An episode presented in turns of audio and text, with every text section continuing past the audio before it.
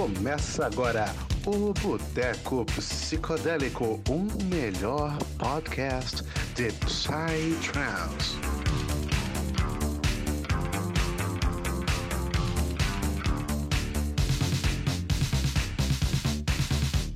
Boa noite, família. Como vocês estão? Espero que todos estejam bem. Está começando mais um Boteco Psicodélico. Hoje um dia muito especial. Primeiro porque eu vou falar, é o meu aniversário. Espero que vocês deixem os parabéns aí para mim no, no, chat. Além disso, hoje a gente está com um convidado muito especial, um cara que eu admiro de tempos a tempos. Além de ser um cara que toca um estilo de som que eu gosto demais, um cara que consegue fazer, trazer alguns sentimentos que, eu, que a gente vai conversar aí durante a live. E é um cara também palmeirense, palmeirense roxo, tanto que eu vim trajado hoje especialmente pelo convidado, né? Se eu vim no podcast do Elemente, que é corintiano, de camisa do Palmeiras, não ia ser no do Léo, que eu não ia vir de Palmeiras também. então, uma boa noite pra vocês, espero que vocês gostem do papo de hoje. E já vou passar a bola pro nosso convidado. Fala aí, Léo, como é que você tá? E aí, tudo bem? Obrigado aí pelo convite. Vamos jogar conversa fora, né? É, vou ter bastante conversa. E aí eu queria passar também para os meus convidados, meus casters também. Passar primeiro para o meu querido Afonso. Salve, Afonso. Boa noite, tudo na paz. Aprovado no TCC, hein, Afonso? Salve, salve, galera. Como é que vocês estão? Pô, cara, né? Pra... Eu falo isso sempre, né, velho? Quem tá acompanhando a gente sabe dessa caminhada que eu tô tendo. Esse, esse semestre foi Escrevi o TCC esse semestre, né? Tomei muito no meu cu, a vida não é fácil. Mas assim, eu passei com a melhor nota no TCC, minha apresentação foi muito boa, tô aliviado, estou de férias, né? Estou de férias não só da faculdade, mas também estou de férias do trampo, né? Aquele trampo maldito que tava me sugando todo. Não vou mais trabalhar na empresa, então estou de férias permanentemente na empresa. Juntei toda a minha grana do Adana, então tá tudo certo, né? Porra, férias de tudo, agora é só me dedicar ao podcast. Bora, bora. Show de bola, hein? Vem a Dana. Eu queria também agora passar a voz e a imagem para o nosso querido Roger, o Alan. Boa noite, Roger. E aí, família, como é que estão? Tudo suave, tudo calmo? Ah, mano, tô suave, tô tranquilo, trabalhando com um cachorro tem, né? Pra manter as contas em dia, né? Trabalhando estudando aí como sempre, fazendo o possível para não surtar nesse mundo onde, meu Deus, não querer matar o presidente cada dia que eu acordo. Mas tirando isso, tá tudo certo. Tá tudo ótimo, tá tudo calmo. Muito feliz hoje com o convidado e com o podcast. Vamos, vamos. É, antes da gente iniciar nosso papo, eu queria dar um recado, lembrar vocês que hoje o Boteco Psicodélico, junto com a Conteúdo Eletrônico, inaugurou uma série de conteúdos especiais para o Adana. A gente fez apenas uma introdução e a partir dos próximos dias a gente vai fazer uma enxurrada de conteúdos para o Adana. Vocês vão cansar de ver a gente falando do festival aqui, que é uma partilha que a gente fez com a DN7, com a Dana. Espero que vocês gostem. Inclusive o nosso convidado também vai tocar na Dana. Como é que tá essas expectativas para a Dana, Léo? Ah, tá demais, né? Ainda mais agora que mudou o dia, tava no último, vim pro começo. Não sei, sei que impacto isso vai ter. Né? Assim, é um dia bem legal, não sei se você chegou a ver online. Uhum. Um dia que tem artista que eu admiro muito, Outside, essa galera bem legal no mesmo dia. E festa, ah, pra mim todas as festas são emoção, tem, né? como se fosse a primeira vez sempre, né? Ainda mais essa retomada, né? É, pode ser a festinha, meu, pra 500 pessoas ou até o Adana eu encaro todas assim como a, a, principal festa da minha vida, né? Mas, pô, mas a sensação pro Adana tá absurdo, né? Querendo ou não, é um, é um dos lines mais, sem dúvida, né? Um dos mais pesados assim, que eu já toquei. É uma responsa fodida, assim, né? Tamo aí, tremedeira começa desde já. Nem é, fala, começa a olhar online. Eu já tô me tremendo desde já, pô. Que é isso, velho. Eu já tá, velho. Eu tenho, tenho um amigo meu, Moisés, pô. Tipo assim, todo dia a gente fica falando, cara, Badana, falta 40 e poucos dias pro Adonia. Todo dia a gente contando, velho. Mano, a gente tá vivendo pra o dia que esse festival chegar, velho. E quando ele chegar, véio, a gente não tá crendo que vai, vai chegar esse festival, tá ligado? Quando chegar, a gente fala assim, aqui, mano. Talvez você fique até na depressão porque chegou, né? Sim, velho. Mano, pessoal entender a nossa ansiedade, a gente já tem um grupo que o pessoal vai pra Dana e já tá em contagem regressiva ainda. Isso que é a verdadeira ansiedade, né? O... E aí vamos começar a falar um pouco do Léo. Aí, você já tem mais de 20 anos de carreira, quase a nossa idade você tem aí de carreira, muito tempo na música. Como é que começou sua jornada? É, o que, que você gostava? Como é que você começou, você começou tocando? Como é que foi influências, né? tudo? É, É, eu vou tentar resumir bem, assim, tá? Eu fiz o curso de DJ em 96. Eu acho que é, deve ser o ano de nascimento aí de vocês. Esse ano aqui, se eu não me engano, faz 25 anos, né? Eu fiz o curso de DJ. Um dia um cara até perguntou pra mim, falou, nossa, então você deve tocar com vinil. Eu falei, cara, no meu curso só existia vinil. Né? Não- se, eu não- se eu quisesse tocar com outra coisa, não tinha outra coisa. né? não tinha pendrive, era- né? É, então assim, mal, nem existia CD direito, né? Até tinha um equipamento de CD, mas o CD não era de fácil acesso, na real. Aí fiz o curso, é, parti para corporativo, porque assim, é, é diferente você pensar no que é um DJ hoje do que é um DJ há 25 anos atrás, né? O DJ era tipo, porra, o cara que põe música em festa, né?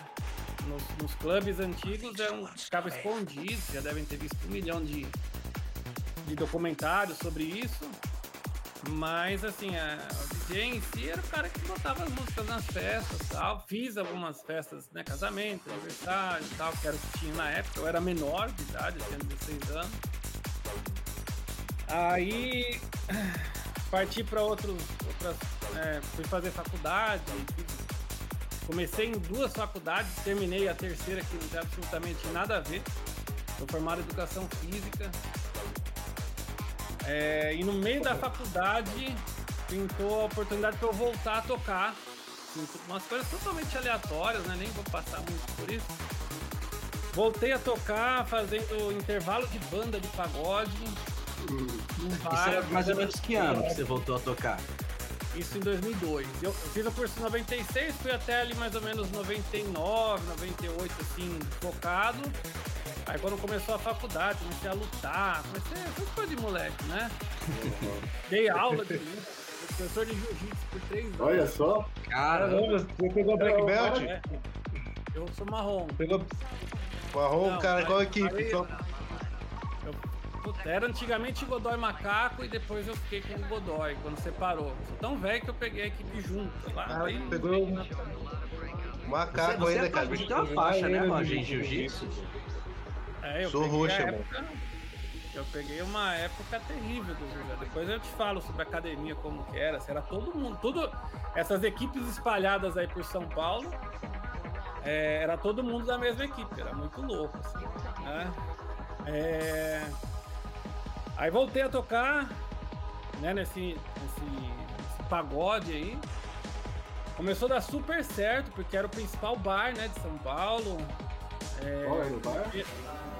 chamava Old Vic Pub, na rua Diogo Giacomo, Giacomo Coelho Pellegrino. Do lado do Café Fotô. Sei.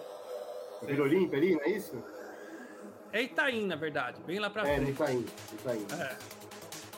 E aí começou a dar super certo, aí eu falei, meu, eu vou. Eu vou me especializar. Aí fui fazer um curso de áudio no Souza Lima, depois fiz um curso de produção na, na antiga Dub Music, aqui tudo em São Paulo. Aí a coisa foi rolando, rolando. 2005, 2007 eu fiz IAV e depois eu fui para Londres. De Londres eu fiquei um ano lá, estudei produção musical lá na SAE, que é uma escola bem conceituada lá. Voltei, continuei estudando, comecei a dar aula em algumas escolas.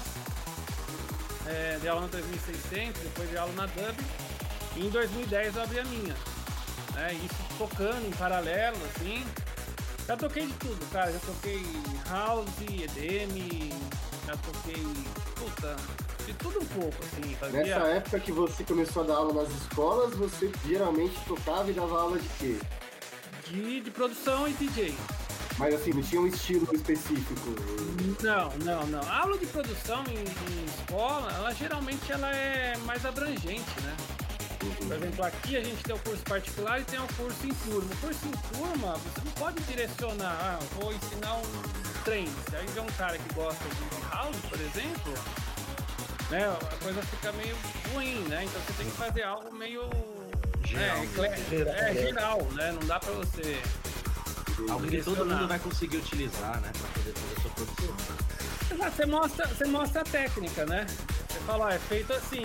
Aí o que dá pra fazer quando é em turma, você fala, ó, é, pra esse estilo é usado dessa forma, pra esse estilo é usado dessa, entendeu? É o que dá pra fazer.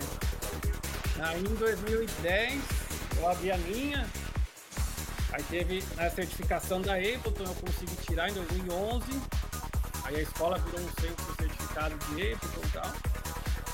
Início eu tocando no paralelo, fui residente de uma casa de Playboy aqui em São Paulo, chamava Panorama. Toquei, nesse meio tempo eu toquei, eu abri a Experience é, em 2010. Foi aquela 3D, lembra? Teve Paul Van Dyke, Calvin Harris. Teve Eu já vi um- uns registros, uns vídeos no negócio. Não, se você pegar o line hoje assim, você acredita. assim. Teve Calvin Harris e Paul Van Dyke. Calvin Harris, cara. Não é que... É, Algo- que é um cara que não dá nem pra comparar, né? Não, assim, não, você não consegue imaginar isso, né? Imaginar, na verdade. E. De Tomorrowland, né, mano? Oi? É DJ de Tomorrowland esses caras, assim, os cativos. É, então, na época ele não era esse, esse monstro. É, hoje ele atingiu um patamar, assim, sobrenatural. Ele tá na prateleira acima da música já, né? E não dá pra você comparar com ninguém. Mas enfim, aí foi rolando, rolando aí em 2015. a minha- ah, eu casei em 2014, 2015 a escola dando super certo. Aí eu falei, ah, meu, chega, aposentei. Aí eu parei de tocar de vez, assim. Aí, né, como eu sou muito amigo do D, bem próximo, aí ele não se conformava de eu ir nos eventos dele, conheço ele há muitos anos. E ele não se conformava de eu ir e não tocar. Ele, porra, você vem toda festa aqui, você não toca. Não, não quero mais, não quero, não quero, não quero, não quero. Até que a gente chegou num acordo de fazer um set retrô. É, eu falei, cara, eu não me, não me vejo tocando esse, trance atual, tal. gosto, né, de muita coisa, mas eu não me via tocando nada, né? Aí eu, a gente decidiu por fazer, né, testar, na real, esse, esse set de, de músicas velhas, esse old school. Fizemos ali algumas edições, assim, tipo, sei lá, umas três, quatro festas, não rolou nada. Mas aí Isso no mundo de Oz. isso no mundo de Oz. Mas desde lá de. Na verdade, eu já tocava na Chantala, nas festas antigas dele, né? Uhum. Aí teve um mundo de Oz que, sei lá, todo mundo filmou, assim. Não sei o que deu na galera. Acho que foi quando começou a surgir o lance de Facebook, foi acho que 2016, 2017. Aí rolou pra cacete, assim, todo mundo me chamando, "Ó, qual o seu cachê, não sei o que, pra tocar aqui, tocar ali. Eu falei, mano, não, tá ligado? Eu toco porque ele é meu amigo, assim, né? Só que aí tomou uma proporção, aí voltei com tudo e estamos aí até hoje. Né? A gente pode falar que o grande responsável por, digamos, esse salto ou essa retomada da carreira foi o Defo, né? Foi, foi, porque eu, eu, eu, particularmente já tinha dado como encerrado, querendo ou não, né? Eu já tava com 35 anos, já tava com um tempão de noite, tava com a escola, a escola também tava super bem, né? Tava caminhando curso de DJ, curso de produção, já tava né, estabilizada, tudo. E foi, cara, de verdade, assim, foi um acaso, né? E assim, um acaso bem feito, porque eu toquei trens, né? De 2004, 2005, 2006, né? 7, inclusive quando eu fui pra Londres eu ouvia, tocava, né? O que eu toco hoje. Então, assim, o que eu faço hoje, na verdade, é eu reviver o passado. Não é eu pegar uma música antiga e vou tocar, sabe? É muito louco essa sensação. É como se eu voltasse no tempo e, e resgatar. Tem virada que eu faço hoje que eu fazia há 15 anos atrás. Caralho. Sabe? Ainda funciona, né, cara? Pra você ver como é que é. Tem capacidade que funciona ainda, pra caralho. funciona, funciona bem, né? E, e ainda bem assim que eu tento tento mudar, né? Isso daí é nem queria falar sobre isso, mas é bom que tem muita gente fazendo remixes novos, né? Por exemplo, saiu um álbum aí na pandemia que me, me ajudou demais, foi um álbum de, de remix do Astrix, né? Vocês devem Show de bola. E, nossa, esse álbum. Ali dá pra aproveitar praticamente todas as músicas, né? É, Tem muita gente remixando aí muita coisa antiga, então com isso dá pra ir atualizando o set, né? Mas é aquilo também, né? Tem sempre o lance da aceitação da galera, né? É, é complicado, as pessoas querem ouvir aquele lance mais comercial, né? Aquela. tem que se agradar, toco- digamos, uma massa, né? Tem, Se sim. não toca Enjoy the Silence, parece que eu não toquei. Ah, pô. Mas assim, ah, mas eu tento sempre, se você ouvir os meus sets, assim, você vê que eu tento sempre fazer, né, mudar. Eu nunca repito set, isso eu nunca fiz. Massa, nunca isso é repeti um set na vida. Mesmo se eu tocar três vezes no final de semana, vão ser três sets diferentes. Né? legal, legal. Eu estudo o lugar, quem toca antes, quem toca depois. Eu faço, né, eu tento. Tento não, eu faço da forma mais profissional possível. assim. É, esse, esse estudo prévio é bem importante, que assim, você não, não vai ter aquela quebra, né? Imagina, tem um artista que tá tocando uma vertente específica, e aí você vai ver o que o cara toca, você não vai ter, tipo assim, pô, não vou tocar uma música assim mais leve pra poder, tipo, quebrar de uma vez se o cara tá num som mais pesado. Isso é, eu acho que isso é, é até fundamental de qualquer DJ que ele vai tocar, seja produtor, DJ set pra uma festa, ele analisar onde ele vai ser encaixado no line-up e poder fazer a melhor transição possível entre os artistas que estão é, é, tanto antes dele quanto depois dele também para fazer um set que vai se encaixar melhor. Eu acho que isso é, é- é muito importante, não só para quem faz a sua música em si, mas quem vai tocar mesmo no, no DJ set. É, quem monta É, online. também, também- é, também- Pode falar, Léo. Não, não, pode falar. Não, que é que eu ia falar que, tipo, até pra não quebrar o, até o trânsito da galera, né? Você cortar muito o set subitamente, né? Os BPMs, não fazer a transição corretamente, você acaba quebrando totalmente a vibe da pista. Então precisa ter realmente um estudo e. Existe um Cara, profissionalismo, né? Então, é, é relativo, assim, saca? É... Muita gente, já vi muita gente criticar alguns produtores de festa. Ah, porque, sei lá, já toquei depois daquele Oxidax, já toquei depois uns puta som pesado, Pilatac, acho que é assim que fala, não, o nome dele? Acho que é aquilo ataque. É, aquilo ataque, aquilo ataque. Pilatac, já toquei depois uns caras. Aí nego fala assim, porra, nada a ver seu som com o do cara e tal. E muitas das vezes é logística. O É, DJ acaba, acaba fazendo essa transição, porque ele dali ele tem que tocar em outra festa, tem que pegar voo, tem que pegar sabe? Então assim, não, Uhum. né? As pessoas têm que entender um pouco disso também, né? Que geralmente o DJ toca em mais de uma festa. O produtor da festa faz o máximo para fazer ali uma transição perfeita, mas algumas vezes não dá, né? Uhum. E a gente vai se adaptando ainda. Tá? Uma coisa que, que eu sigo, né? Que faz parte da festa é o horário, né? Tocar ali entre 5 e 8 da manhã. Não O horário do bom. Asterix, né? O horário do ASIC, só que também, cara, é muito louco. E tem algo. É, não, diríamos não tão favorável. Porque eu pego a transição do pessoal que tá indo embora do noturno e o pessoal que tá chegando da barraca. Tá muito pertinho meu, tem que sair na pista, comendo banana, sabe assim? Porque o cara acabou de acordar. Esse cara sou eu, mano. Eu levo um É. monte de banana pra pista, velho. Ah, eu sou o cara que tá indo embora. Eu fico até o fim. É, então, é, é isso, tem todos os lados, né? Assim, é o que emenda, é, é muito bom você pensar, né? Então, às vezes, eu já vi, eu já, já teve certo que eu comecei com a pista que, meu, a pista simplesmente esvaziou, só. Mas em questão de 15 minutos ela encheu de novo. Foi, sabe, essa troca. Troca da galera. Trocou o turno. Exatamente. Mas é legal, é, é bacana. Não adianta, eu tentei parar, mas vai ser bem difícil eu conseguir. Vamos ver.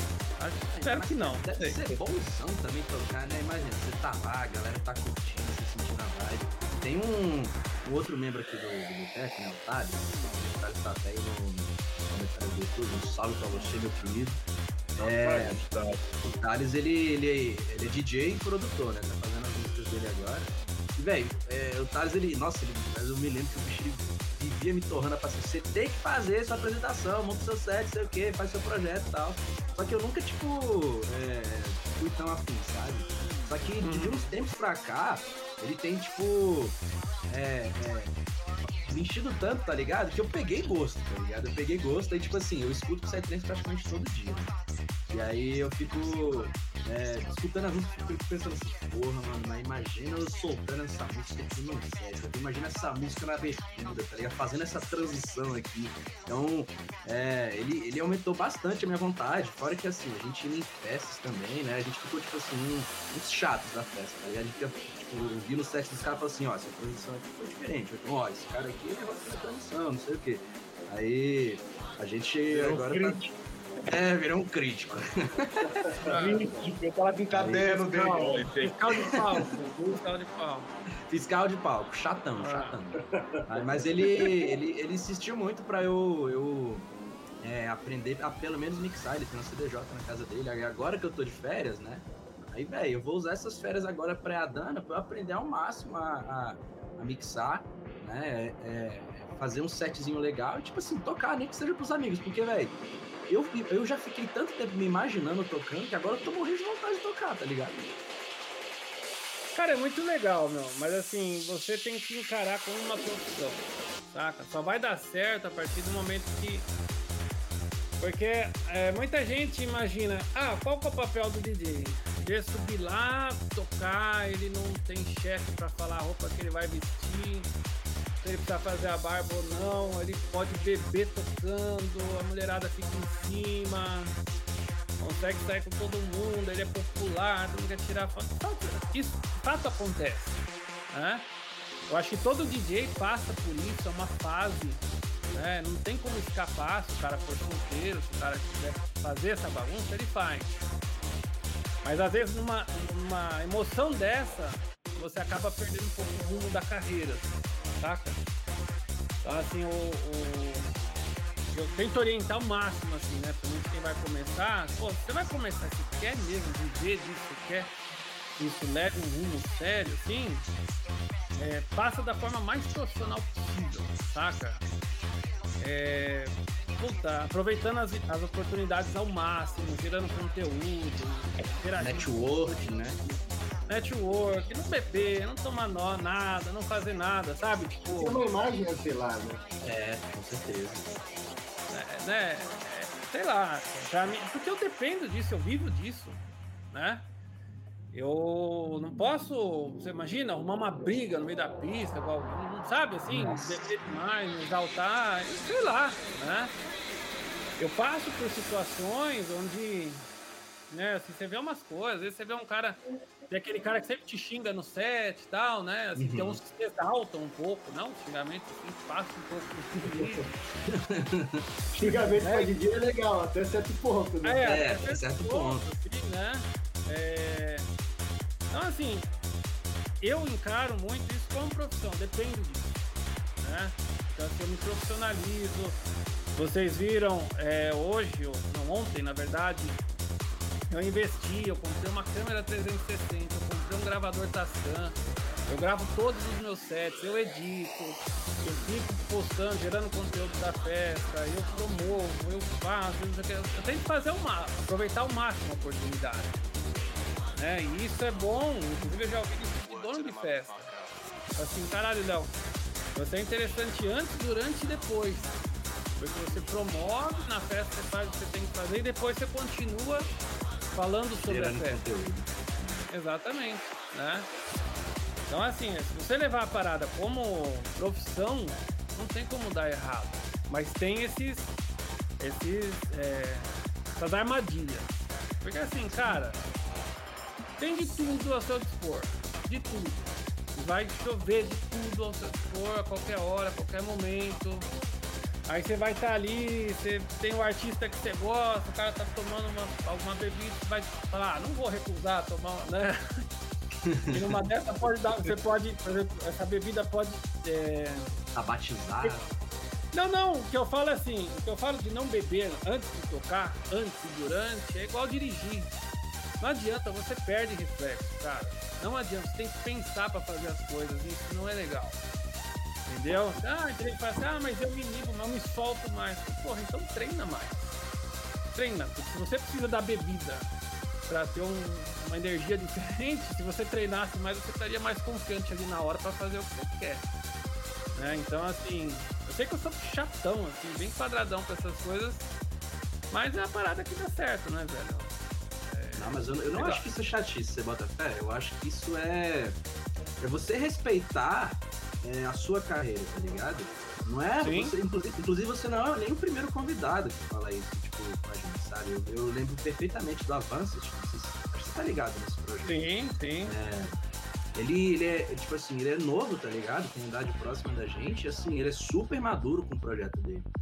E eu acho que isso é, é, é, é assim, fundamental, porque como que, tipo assim, você quer passar uma imagem para um público, imagina, você tá lá tocando, você tá, tipo, né, travadão lá em cima do palco, às vezes você tá errando mixagem, cara, você pode se foder todo por causa de, assim, uma vez, né? E... Não, nada mas que fique claro que nada contra quem beba, quem Não, nada contra, nada contra. Entendeu? É. Eu só acho que, assim, a partir do momento que você, né, você poderia ser melhor se você talvez estivesse mais concentrado, focado 100% naquilo. Eu concordo. Até porque eu trabalho, né, cara? Você é, você tava trabalhando, querendo você não vai mandar pagou pra trabalho. É. Exato. Questão de responsabilidade, né, de... Há quem goste de membros do trabalho, mas é de cada um. É. o indicado, vai, vai, né? É, exatamente. Mas é aquele negócio também, né? Você falar, ah, é, muitas vezes quem quer ser DJ tem a visão que não tem chefe.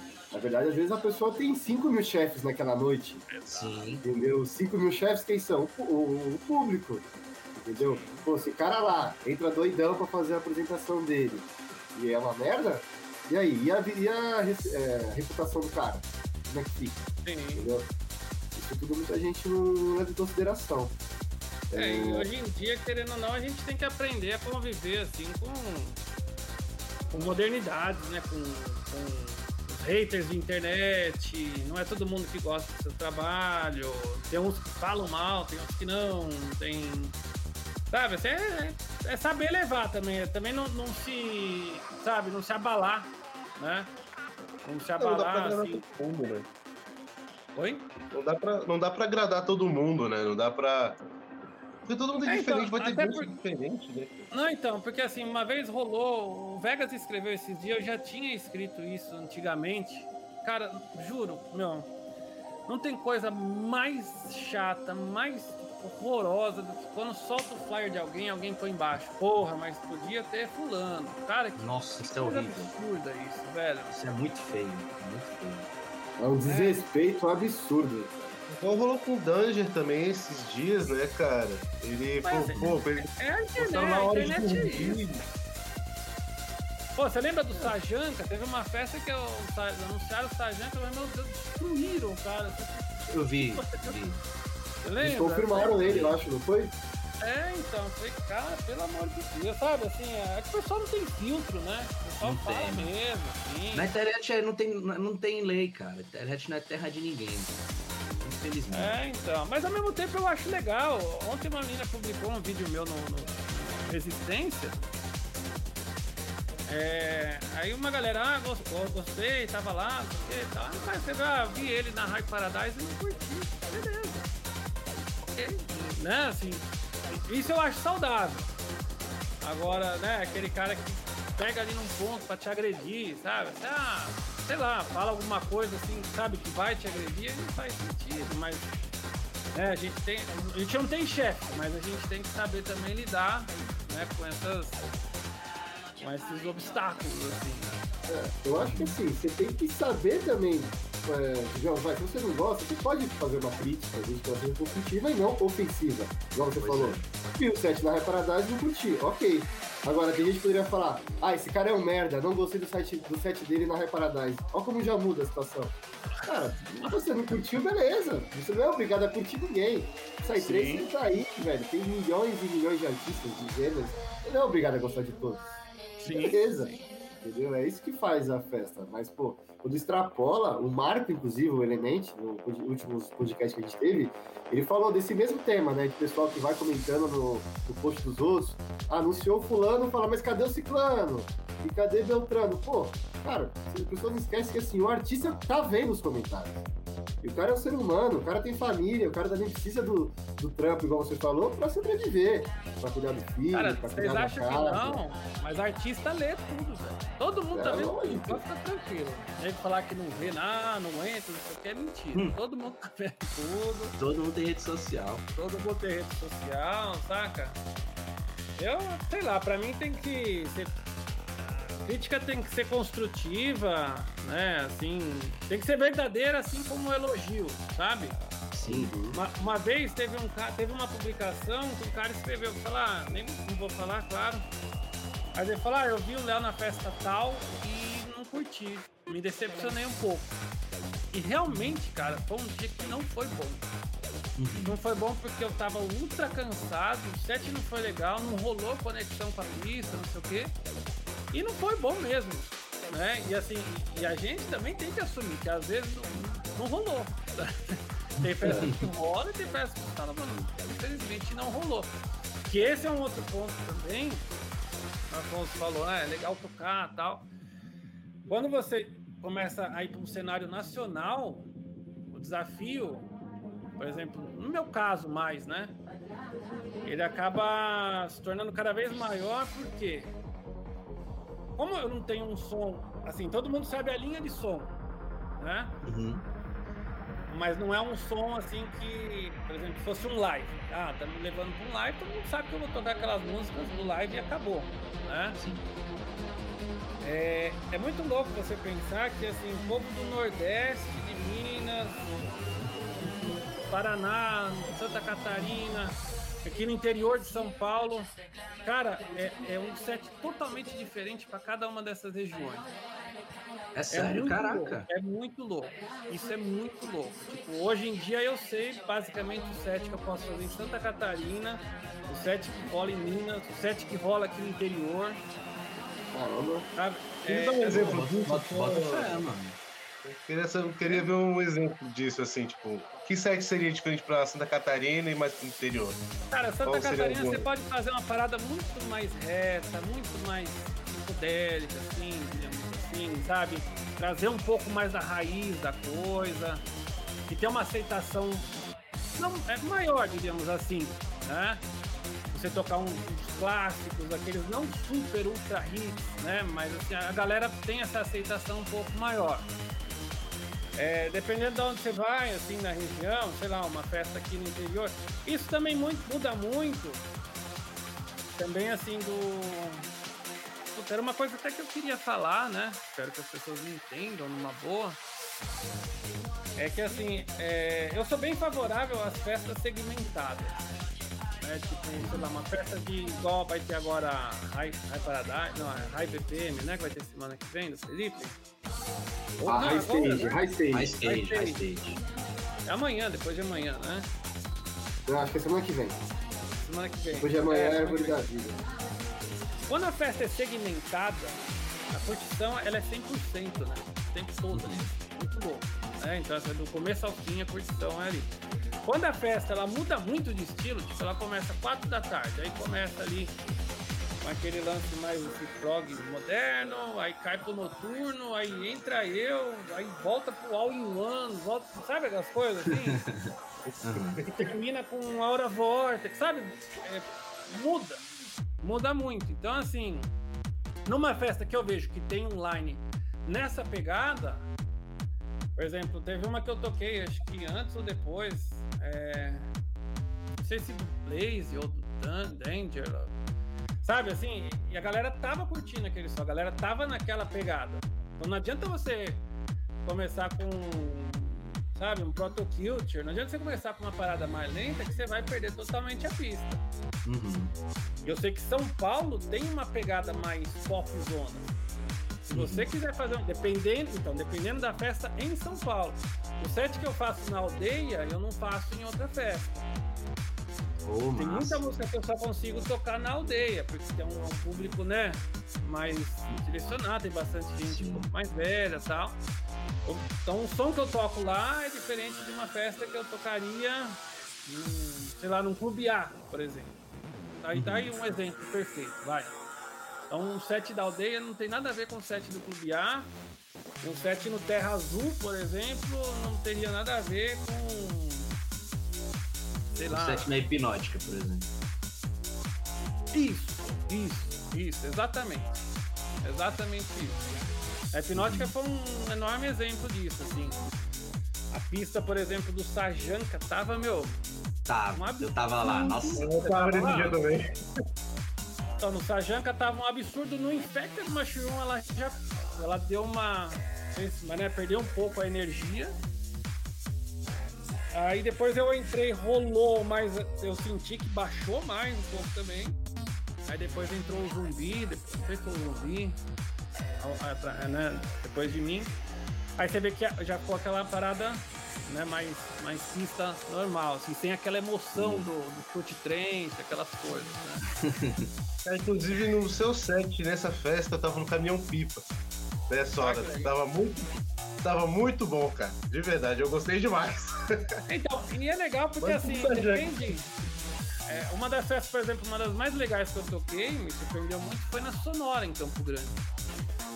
Porque também tem isso também, às vezes é, não tem esse tipo de som, nunca teve na região, ou não sei, não tem muito, aí você acaba indo pra lá, você acaba indo como uma atração que muita gente quer ver há muito tempo. Então, assim, acaba rolando uma sintonia bem legal. Essa lá em, em Campo Grande, Mato Grosso do Sul, com um set de duas, duas ou três, duas horas, né? Foi legal do começo ao fim, assim, foi bem legal, assim. A, a- a maioria, cara, até hoje, assim, a maioria dos sets, assim, todos rolaram muito bem. Um ou outro ali que não acabou não dando liga, mas faz parte, sei lá, era o, o momento. momento. Ah. Ô, ô, ô, Léo, você tá falando dessa diferença né, de sets que você toca em diferentes regiões, sets que dá pra tocar né, em algum lugar e que não em outro. É, eu queria saber de você, como é que você vê essa diferença né, do Flow Morning? Porque, por exemplo, né, o Flow Morning não morreu. né, ele tá vivo até hoje, tem produtores dentro da própria vertente. E a gente tem ainda a diferença, né? Tipo, o Flow Morning que era feito, por exemplo, sei lá, GMS 2007, a gente tem o Flow Morning que é feito em 2021. né? Como que você vê atualmente essa, essa diferença, né, dentre essas duas escolas, assim, vamos dizer, de, de, de Flow Morning, né? Tem aquele Flow Morning mais tradicional, todo mundo escutava e chorava naquelas pistas de 2007, 2002. E você tem o pessoal tocando Flow Morning hoje. Se, inclusive você toca Flow Mornings atuais hoje também no seu set, ou você vai, tipo assim, só mais a galera do Flow Morning mais tradicional? Não, não, eu to, o que eu te falei, eu acabo tocando alguns remixes, né, remixes no caso, é... E eu acabo meio que adaptando, eu toco aquele remix de Sexy Style do Sonic, Sonic Spectra Sonic, né? Spectra- Nossa, esse remix é insano, remix meu é muito Deus. Já, bom. japonês safado, cara. Safado. É o samurai do flow. Eu sou fã desse cara. É, eu coloco essa, eu... Ah, tem algumas que eu considero prog e toco no meio do set também, tipo remix de Motherfunker do Outsiders, que é em 140, por exemplo, toco. Cara, eu na verdade, eu, eu não suporto essa rotulação de estilos, saca? Pra mim, se a música encaixa no set, eu de verdade, eu, eu acho que assim, fica, faz sentido, né? Por exemplo, nesse final de semana, eu tava conversando com a DJ que toca antes de mim, ela, ah, mas meu set é meio forest, quando eu falei, filha, fica legal? Então, então toca. Então toca, não se preocupa, se é isso, é aquilo. Vai tocar também uma música 170, depois de uma 140, com. É, aí é complicado. Né? Não, se encaixa, se vai, não se preocupa, não se rotula com isso, sabe? Ai, mas essa é mais. Eu vejo, né, grupos lá, nego querendo falar qual que é a diferença disso, daquilo, tal, sabe? Eu, eu É. particularmente, eu acho isso uma besteira, né? Imagina aquelas discussões, não, mas isso aqui é post-hardcore e psytrance com uma pegada de progressiva aqui no meio. Pô, cara, calma vejo de pagode. vocês pre- Vocês preferem não sei o que ou ritual? Eu falei, mano, que que é? de verdade eu não sabia o que que é ritual. Achei que, sei lá, matava uma cabra. Matava a cabeça da galinha, não sei. Aí eu. Então, assim, pra mim, eu sempre vejo isso como. Pra mim, tudo é música, cara. Saca? Eu, eu, eu ouço muito house, essas coisas né, aleatórias assim. E eu consigo ver umas variações no set uns caras, assim, que eu falo, cara, como que ele chegou nisso e como que ele voltou pra isso, sabe? Assim, é... o cara vai construindo uma história, né? Que eu gosto de fazer, quando eu faço set longo, por exemplo, sábado agora eu vou tocar, domingo, né? Eu vou tocar lá na aldeia, um set de 3 horas. Aí eu sempre faço uma progressão de BPM, isso é fácil. Começa 138 e termina em 145. Quando o set dura mais que duas horas, dá para fazer isso, desde que haja uma aceitação do público. Uhum. Né? Pra fazer um set de três horas numa festa que eu sei que não vai rolar começar baixo, aí eu já penso diferente, né? Mas pra mim, eu puta, tenho ouvido coisa nova, mas assim, não, não faz sentido a pessoa me contratar pra tocar o old school e eu tocar um som novo, né? Não, não, isso não- Mas se é um remix novo, atual e que eu acho que encaixa no meu set, eu toco, sim. Eu tenho visto muita coisa boa, né? Naquele. Teve um contest do. do acho que do Record Machines, né? Da. Não sei se foi da, da Faceit. Do da Machines recente? Ah, tá, da Faceit, da Faceit teve. Eu acho que Rolou, umas três né? tracks, foram isso? É, então. Tem saído muita coisa boa, tem muito produtor bom, né? Tem muita coisa boa. Mas, cara, é uma coisa assim que eu. é que Tem umas discussões assim que eu prefiro nem falar, tudo, né? Mas assim.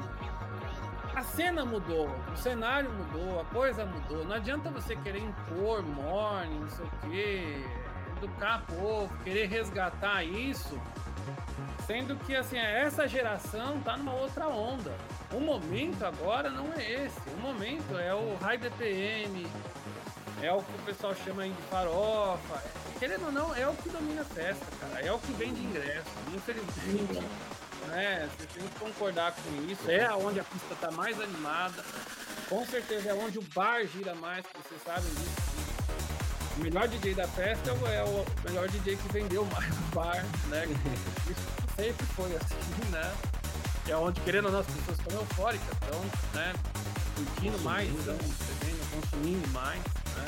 Alguém pode discordar do que eu estou falando, mas geralmente é assim que funciona. É... Então, assim, eu acho que tem que ter essa, essa melodia, esse morning, tudo, mas assim, não é o momento desse estilo de música.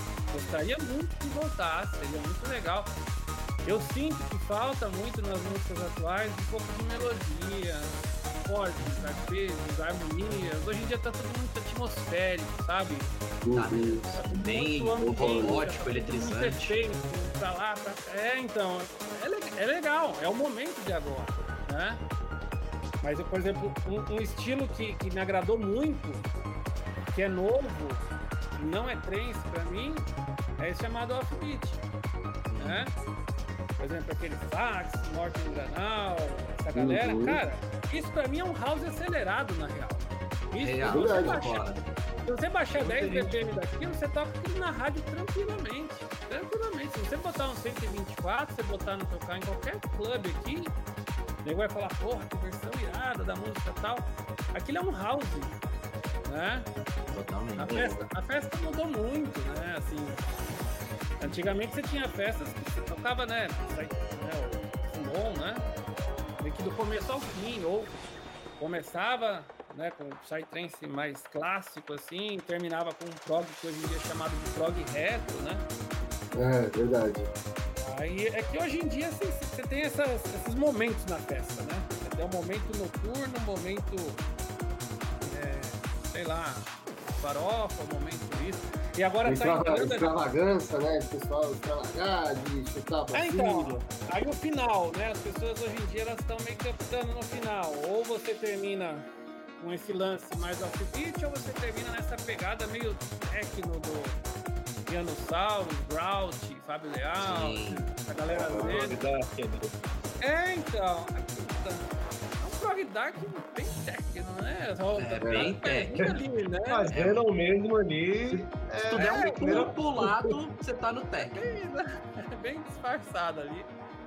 Mas assim, é muito louco. São momentos. Pra mim, o momento hoje é esse, né?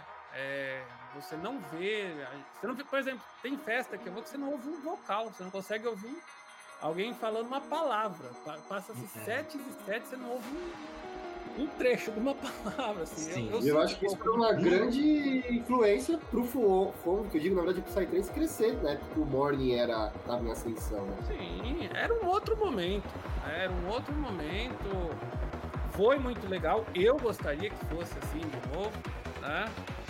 E o que eu faço é. Por exemplo, né? Todo mundo pede Enjoy the Silence, né? O Thales até colocou que Enjoy the Silence vai em todas. Cara, porque o povo tá pra ouvir isso. Não adianta. Né? Já tive N conversas saudáveis e agressivas, assim, com algumas pessoas. Aonde ficava, ah, você toca sempre. Eu falo, cara, mas não adianta. O povo quer ouvir isso. Né? É Assim, sua Ana Júlia, né, cara? não tem jeito. Ah, você quer ter um parâmetro do termômetro? Parâmetro? Termômetro? Não. Você quer ter um termômetro de pista? Quando terminar, quando você tiver um tempinho, assiste esse set que eu postei ontem. Eu deixei a câmera aberta aqui. Aí você vê as músicas que são hit, a galera do jeito que tá, e umas não tão hit, você vê a energia da pista. Essas não tão hit, a galera. Aí você toca em Joy Silence, explode. Aí você toca uma outra muda. Então, assim, é, é muito louco. Assim, na hora de montar um set também você tem que pensar nisso. Você fala, meu, quero manter uma energia 100% ou vou arriscar uma ou outra ali, né? Tem todo esse porém, sabe? Esse, essa forma que eu deixei a câmera em aberto, você consegue ver muito isso. Né? Que você vê que tem esses altos e baixos da pista, né? É, eu até comentei com o menino no Clube A.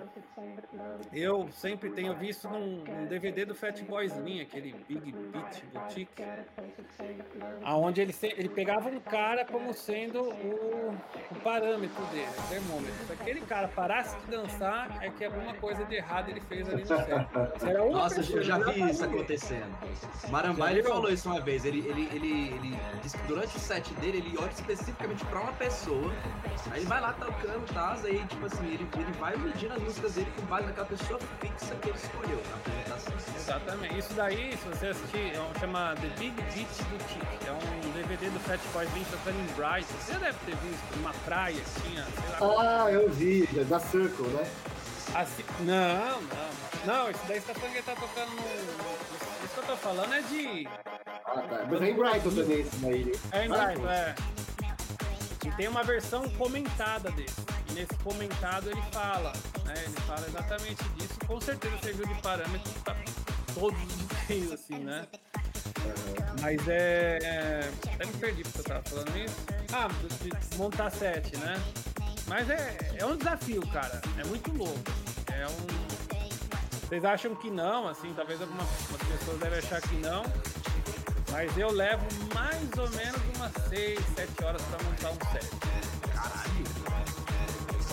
Como é que é esse processo, tipo assim, cara, ó, eu tenho essas músicas aqui à minha disposição, sei que é essa festa, né? Então essas que já vão ser as músicas que me dar um norte, assim. Aí como é que fala, pô, essa aqui primeiro, aí depois essa, aí tá, pô, essa aqui vou jogar aqui porque vai estourar a galera, mas essa aqui, como é que é o processo? Então, é, é aquele lance que eu falei, analisar o DJ que vem antes, analisar o DJ que vem depois. Se você já tocou na região, você já tem mais ou menos um parâmetro de como vai ser.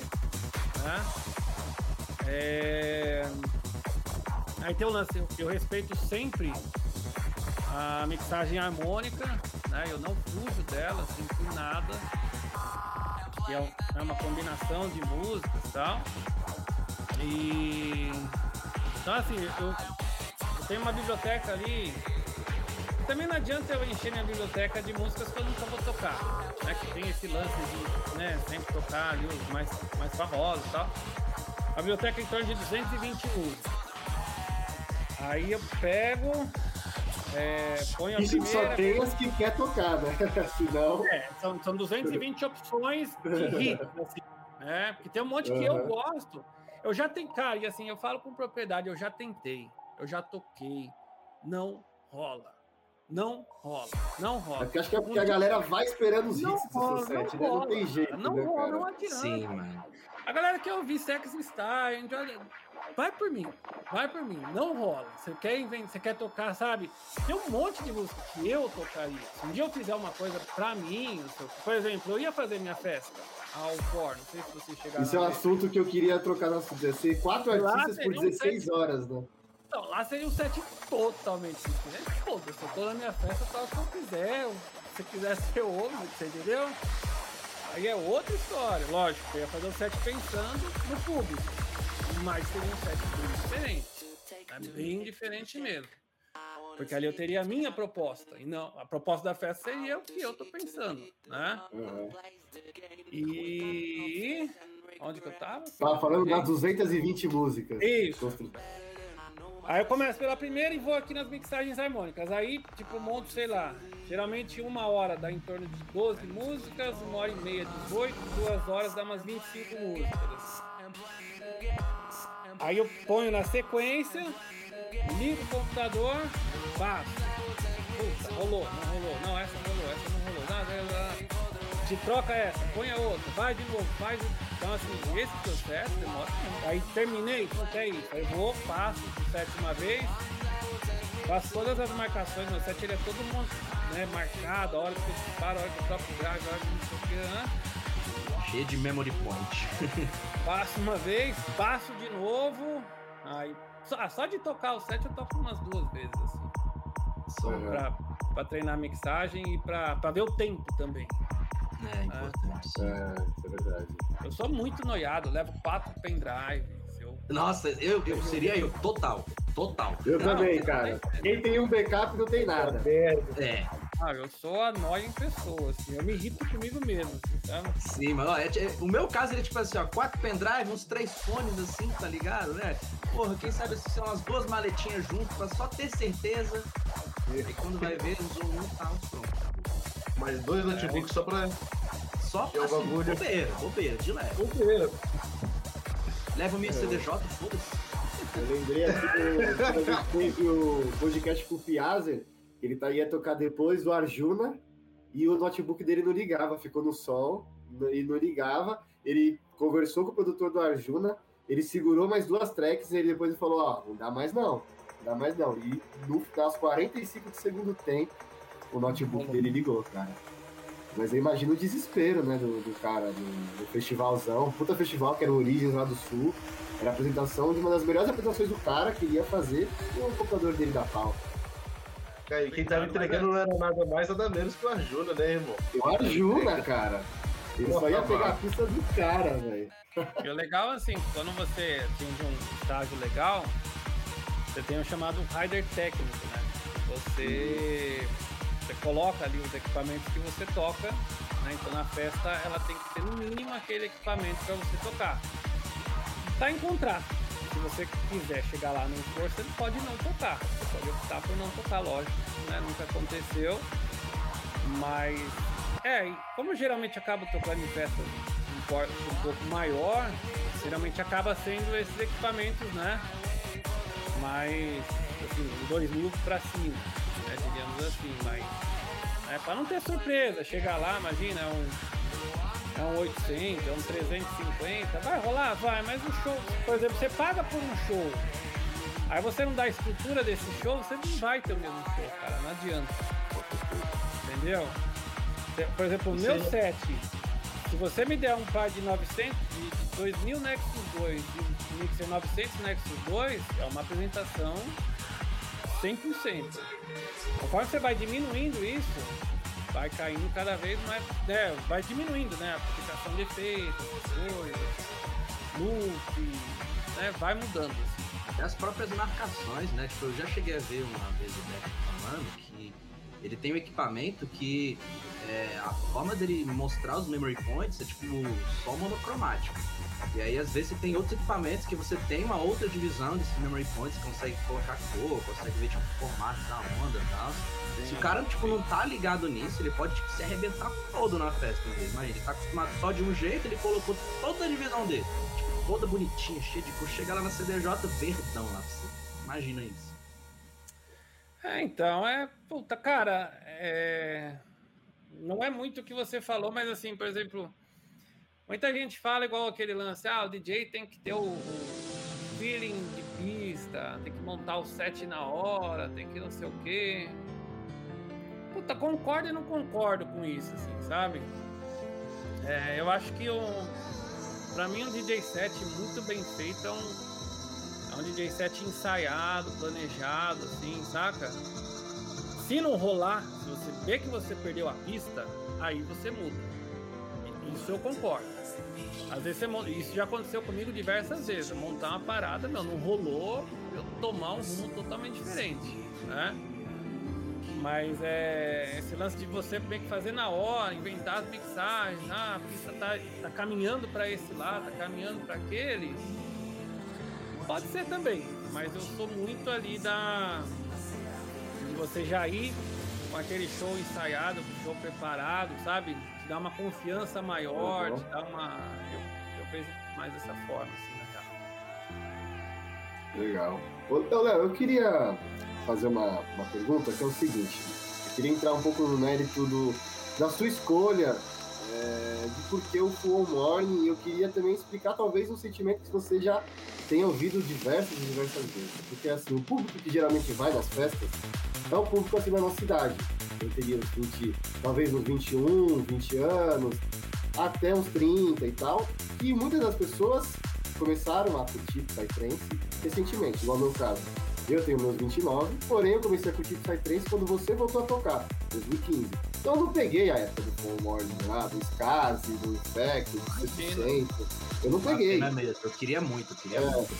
Eu também muito assim, ter pegado essa de Pois é. E a gente vê vídeo de festa antiga, a gente escuta as músicas, por exemplo, na, lá na conteúdo eletrônico, que é outra página que eu faço parte, eu sou a pessoa responsável por fazer os posts de TBT, que são esses registros antigos. Então, às vezes eu, eu acho um vídeo Sexto Centro tocando na Spirit 2004, do Infected tocando na Tribe 2006, e eu, tipo, pô, eu, eu me sinto um pouco lá. Só que ao mesmo tempo eu fico, pô, eu queria ter vivido isso. E no seu set eu sinto um pouco disso, sabe? Tipo assim, é o momento de ali uma hora e meia, uma hora, duas horas, que eu tô revivendo ou vivendo o que eu.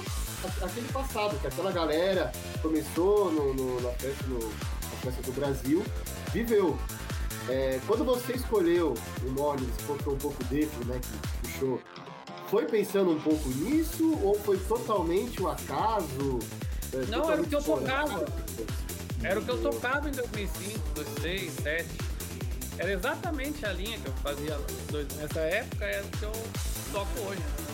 Então, pra uhum. mim, eu tenho todos os CDs originais, eu tenho tudo aqui. Uhum. Entendeu? Tudo que eu toco é tudo em wave, porque eu comprava naqueles site shop, sabe? Tinha umas lojas do centro que vendiam CDs. Eu te mostro se quiser. Tem os encartes, oh. tudo certinho, né? Que massa. Manda pra gente, manda pra gente, isso aí a gente pode postar. então, assim, é tenho tudo aqui. Então é uma parada que eu já, já fazia. Né? E é engraçado esse lance que você falou. Porque assim. É bem, bem molecada falar comigo. Molecada pra mim é de você ir pra baixo, tá? Ir pra baixo. Pô, eu curto muito seu som, caralho, eu falo assim, mas porra, quando eu já, 19. Aí eu falo assim, mas meu, eu ouvia no colégio, então eu chegava em casa, eu ouvia, meu irmão ia pra rave, ele trazia não sei o quê. Então assim, porra, é, isso eu, eu, eu, pego um público que queria ir pra rave, mas não podia. Sim. Entendeu? Assim, eu já ouvi muita gente assim. Assim, meu, era quando eu tinha 12, 13 anos, minha mãe não deixava eu ir, tocava essas músicas, tá? Hoje, com essa idade, eu consigo pelo menos curtir as músicas que eu ouvia quando eu não podia sair de casa, né? Ao mesmo tempo, tem ali uma meia dúzia já de tiozão que curte. Mas na grande maioria das vezes eu sou contratado pelo dono da festa. O dono da festa gosta do meu som. Só. É, é, é, sério. Geralmente o dono de festa é um pouco mais velho, né? Exato, exato. É aí que tá a loucura. O dono você não fala, foda-se, eu vou contratar o porque eu quero vi o som dele. Ele sabe que vai funcionar. Ele sabe que vai funcionar, mas assim, é uma vontade mais dele do que do, do público. Que ele montou o live, sabe? Uhum. Por isso que eu tento fazer de tudo pra agradar, porque eu sei que não é fácil, né? Tem muita é. gente ali que nunca ouviu falar de mim. Muita gente que não faz a mesma. Pra muita gente eu sou um cara que começou ontem, assim. Pra muita gente fala, ah, esse Léo aí começou a tocar em 2017. Nem era DJ. É. eu- Aprendeu a mixar ontem, tá aí tocando. Mas, ué, se a pessoa tem 19 anos, ela não tem obrigação nenhuma de Não saber tem, que realmente. 200, né? Ela É. tá ouvindo meu nome há dois, três anos aí. né? Então, assim, eu tenho que entender que é todo esse público que tá rolando.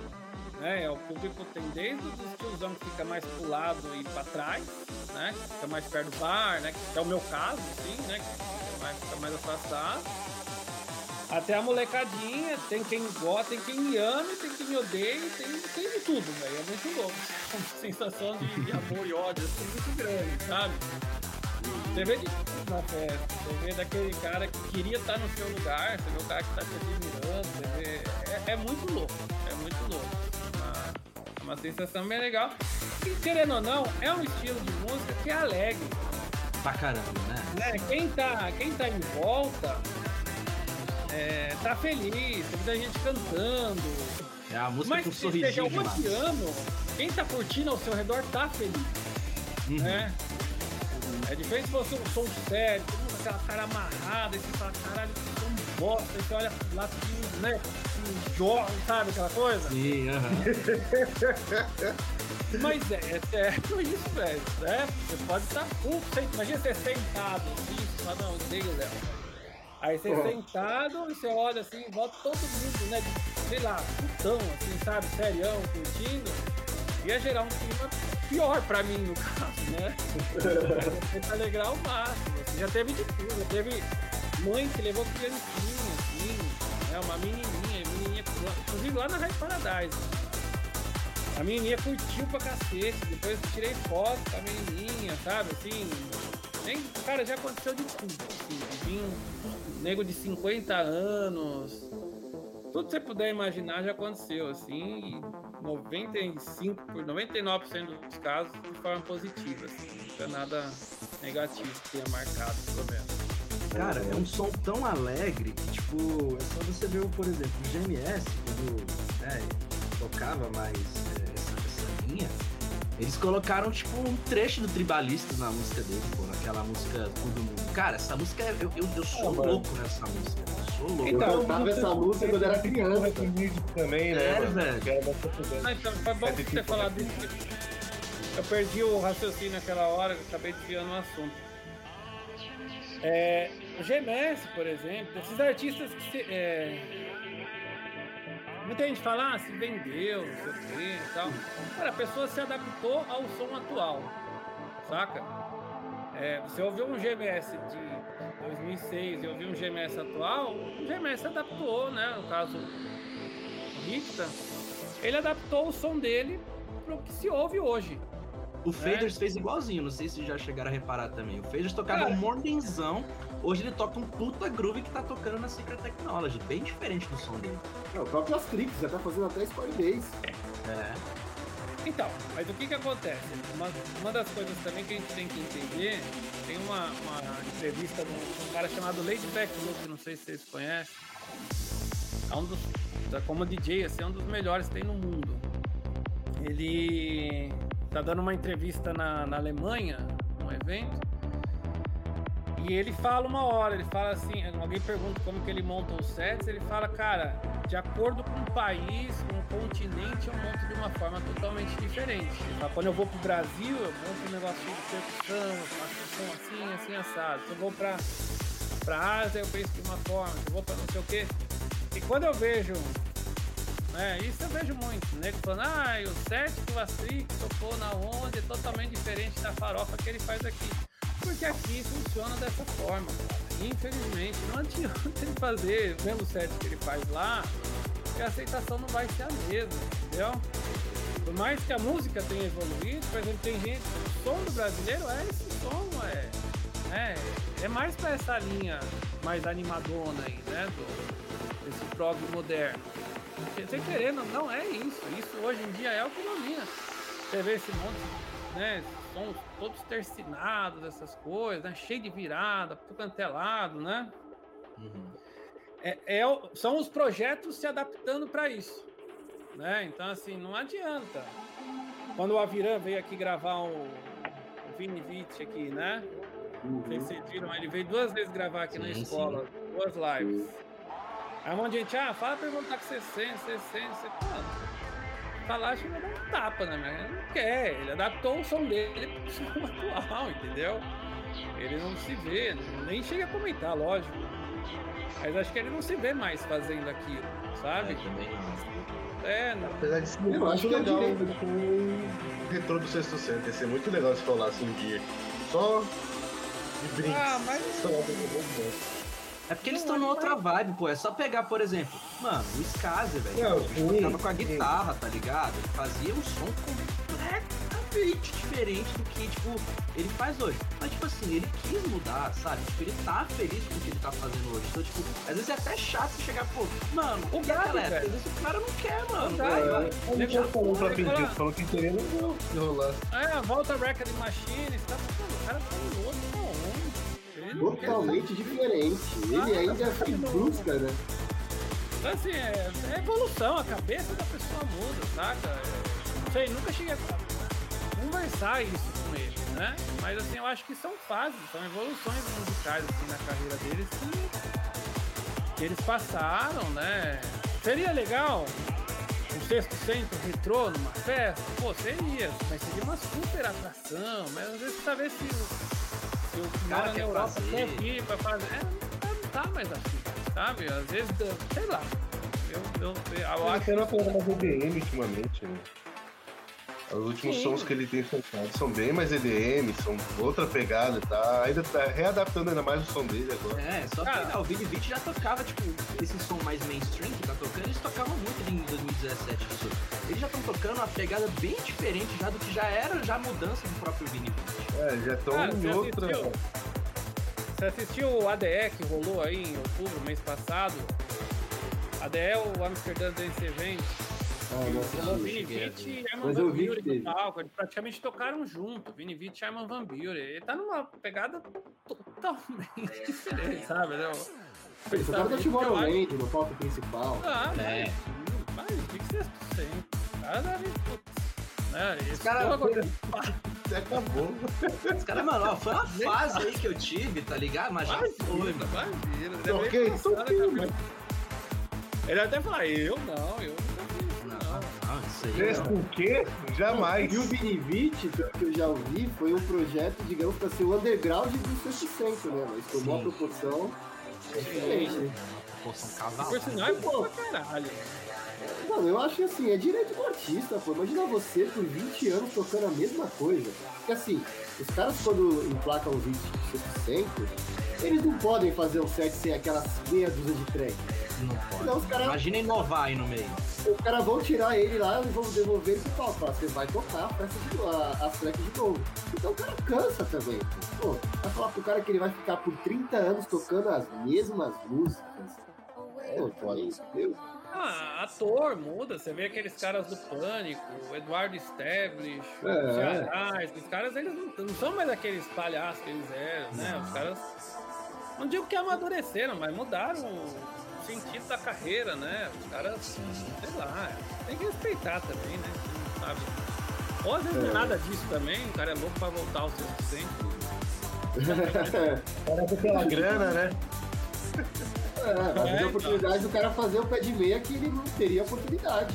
E aí, vai falar que não? Pô, você, É, você trabalha com o negócio, o cara vai falar, vou te pagar 5, 6 vezes mais pra você fazer outro tipo de trampo. Você fala, beleza. Meu Vou amigo. dedicar aí meu 10 amigo. anos e já era. Qualquer um diz que qualquer um.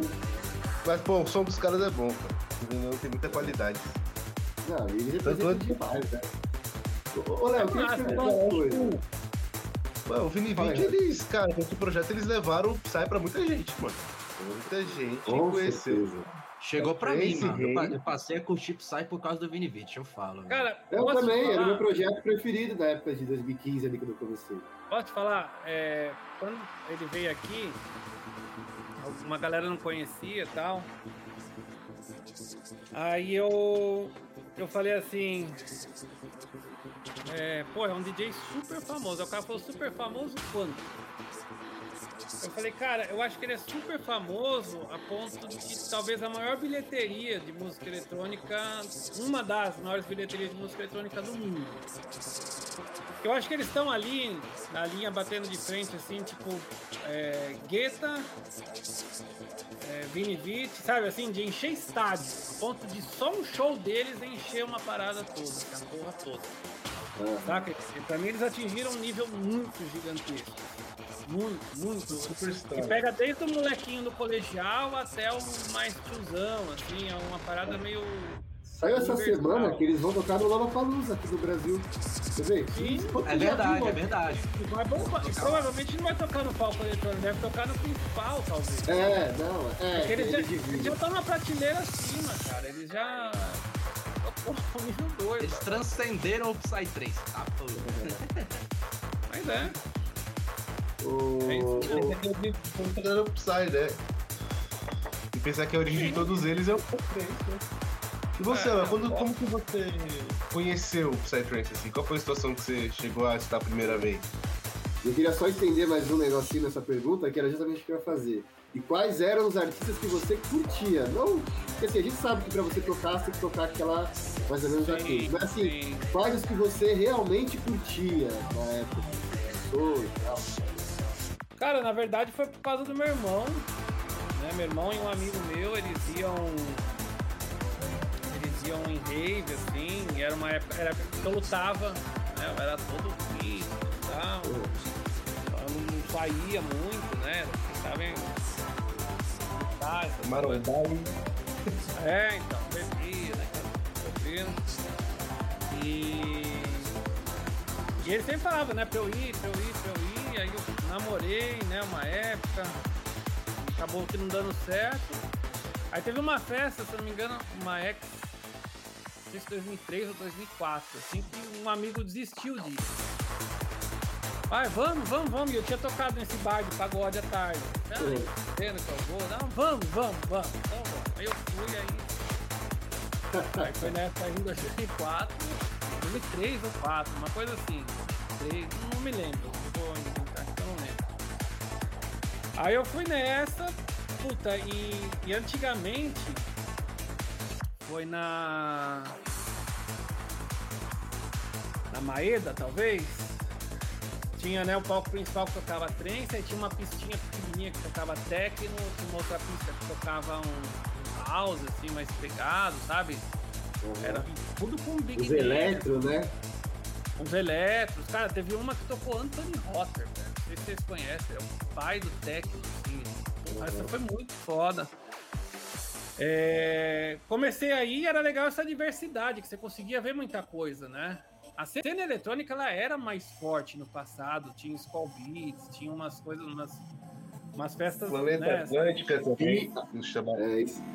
É, então, tinha muita As coisa. Spirit, lembra? Na AMD. A Spirit já era um pouco mais pop. Era Aham. mais popular zona, por ser festa de rádio, essas coisas, né? Mas uma um Skull Beats, por exemplo, teve. Acho que foi um Skull Beats, teve Prod no AMD. Teve uma que há pouco tempo atrás teve Justice. Não sei se vocês manjam, mas assim, veio uma galera bem pesada pra cá, né? E aí o contato foi dessa, né, dessa época, eu já era DJ, aí foi daí que eu comecei, que eu saí do pagode e fui né? Foi Que salto, né, cara? Mas, Na verdade eu tocava axé no intervalo, olha que merda. Eu saí do intervalo do pagode tocando axé pra ir pro Psytrance. Aí um amigo fez uma Hoje é o Tchan pras Trix. Vou parar de balançar a rala e passar, parar e passar a balançar a cabeça das pessoas. Um amigo fez uma festa, chamava Seven. Ele fez uma festinha meu, pra meia dúzia de pessoas, assim. Lá foi minha primeira, acho que em 2005, 2006, 2005, 2006, uma coisa assim. Aí de lá eu comecei a tocar em bastante festa, assim. Era como é hoje. Eu acho que tinha até mais, cara. Eu acho que tinha umas 3, 4 festas aqui na região de São Paulo por final de semana. Mas eu nunca fui headliner, nunca fui nada. assim. né? É, Nunca, nunca. Sempre abria ou fechava, ou era o segundo, o terceiro, saca? E. E daí foi quando eu comecei a estudar, para me aprofundar, e também tive esses altos e baixos. Toquei EDM, toquei não sei o quê, toquei balada de voz, toquei tudo, voltei a fazer eventos. E hoje estamos aí, né? Hoje, por exemplo, eu falei para vocês, se a gente pegar uma, uma, uma, festa aí, com essas variações de estilos, assim, um, um som que me agrada muito é o offbeat. É muito, muito, agrada muito mesmo, assim, acho bem legal. Continuo gostando, né, de, desse progressive, né, raiz, esse Ventura, Liquid Soul, né. Sinfônico, cara. Acho muito legal. Tem um som mais pegadão, assim, né, um Tristan, Outsiders, essas coisas eu acho bem massa, acho bem legal.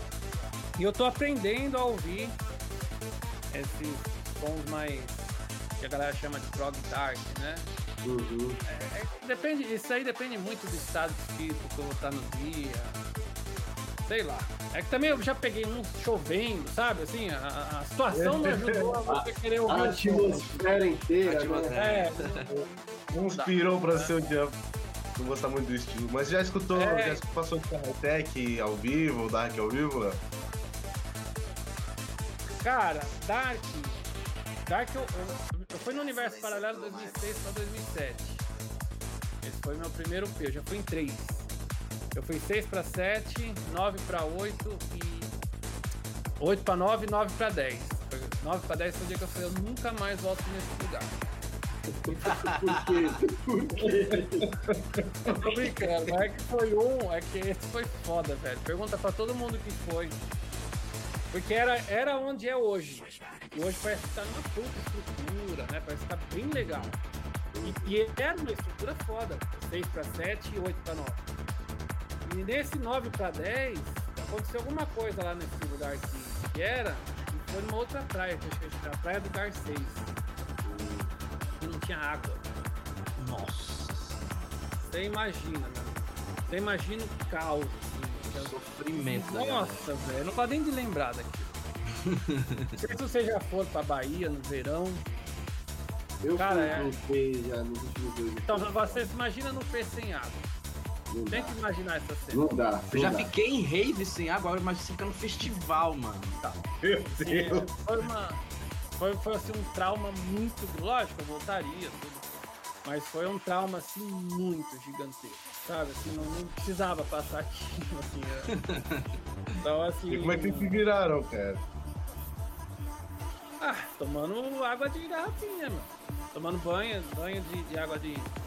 Sabe? Água de garrafinha. Nossa. Foi, foi horrível, cara. Foi, um- era uma estrutura. Assim, era o que dava pra fazer, era o que dava pra fazer na época. Mas assim, pra você andar o teu main floor, cara, sei lá, você tinha que andar talvez um, um quilômetro e meio, vai, sendo bem bonzinho, na areia fofa, com sol racha. Então assim, a ida pro main floor era a única, tá ligado? Você, ah, esqueci que sei o que na barraca. Pô, você não vai voltar. Você não vai pegar. É impossível de você voltar, sabe? Era tudo meio longe. Foi uma experiência assim que, puta, pouquíssimos devem ter lembranças positivas. Assim. Foi legal, mas. Mas assim, a Foi parte do difícil. perrengue pesou bem, assim, sabe? Mas fiz muito amigo, muitos amigos que eu tenho hoje. Eu tenho dessa festa, porque aí você acaba ficando mais unido da galera. muito- verdade. Tá todo muito louco. Aí todo mundo começa a se ajudar. É, Cara, isso, tá vendo? Tem, lógico, o seu lado positivo, né? Aí, sei lá, parece que todo mundo vai se juntando, tá todo mundo no mesmo barco, né? As pessoas vão se aproximando e tal. E nessa época, voltando pra pergunta, rolava muito Dark. Né? Demonista, hoje em dia tava pra tocar. Uhum. Rolava. Ah, era um dark doidado, doideira, assim, e eu curtia, eu ficava na pista, né? Curtia, achava massa, assim, nunca fui muito fã, né? Mas eu curtia, assim, eu ficava lá. Agora, puta, cara, high-tech. É, high-tech não desce pra mim também, é muito difícil. Eu vou confessar que eu tô Já- começando a gostar, mas ainda não, é um som tão fácil. Já ouvi, já ouvi, já ouvi alguns muito bons, muito bons, né? Assim, umas coisas bem melódicas, assim. Mas também eu já ouvi uns muito desconstruídos, algumas coisas assim que não. é, Não sei, parece que não. Sei lá, não faz muito sentido, saca? E Eu ouço, eu respeito, eu tento, eu tento não, eu ouço pra tentar entender a parada, né? né? Sei lá, já vi uns vídeos daquele Psychovski, é isso, né, que chama? É, É, Umas brisas, velho. Beleza, tem uma galera que entende, mas assim, não sei, eu não entendo. Né? Então, assim, eu não ficaria na pista pra, pra ver. Mas eu já vi alguns sets, já toquei depois uns caras assim que fizeram esse Oxidax, Oxidax que chama? é Oxidax. É high-tech. Cara, eu acho que É, é um é. É, esse, por exemplo, toquei no Rio de Janeiro depois dele, eu achei legal pra caralho o som dele, inclusive. Teve, já, já ouvi algum, já ouvi, assim, uma galera legal, mas também já ouvi uma galera que di- difícil de entender. É de fuder, Mas é. respeito 100% quem, né, quem entende, assim, o som, pô, sei lá, né, assim como tem gente que não gosta pessoal, né, mas é, é um negócio moderno, moderno. É, talvez é demais. uma vertente meio nova, assim, né, o high-tech. E não, não tem tanto tempo, assim. Não, moderno eu digo é.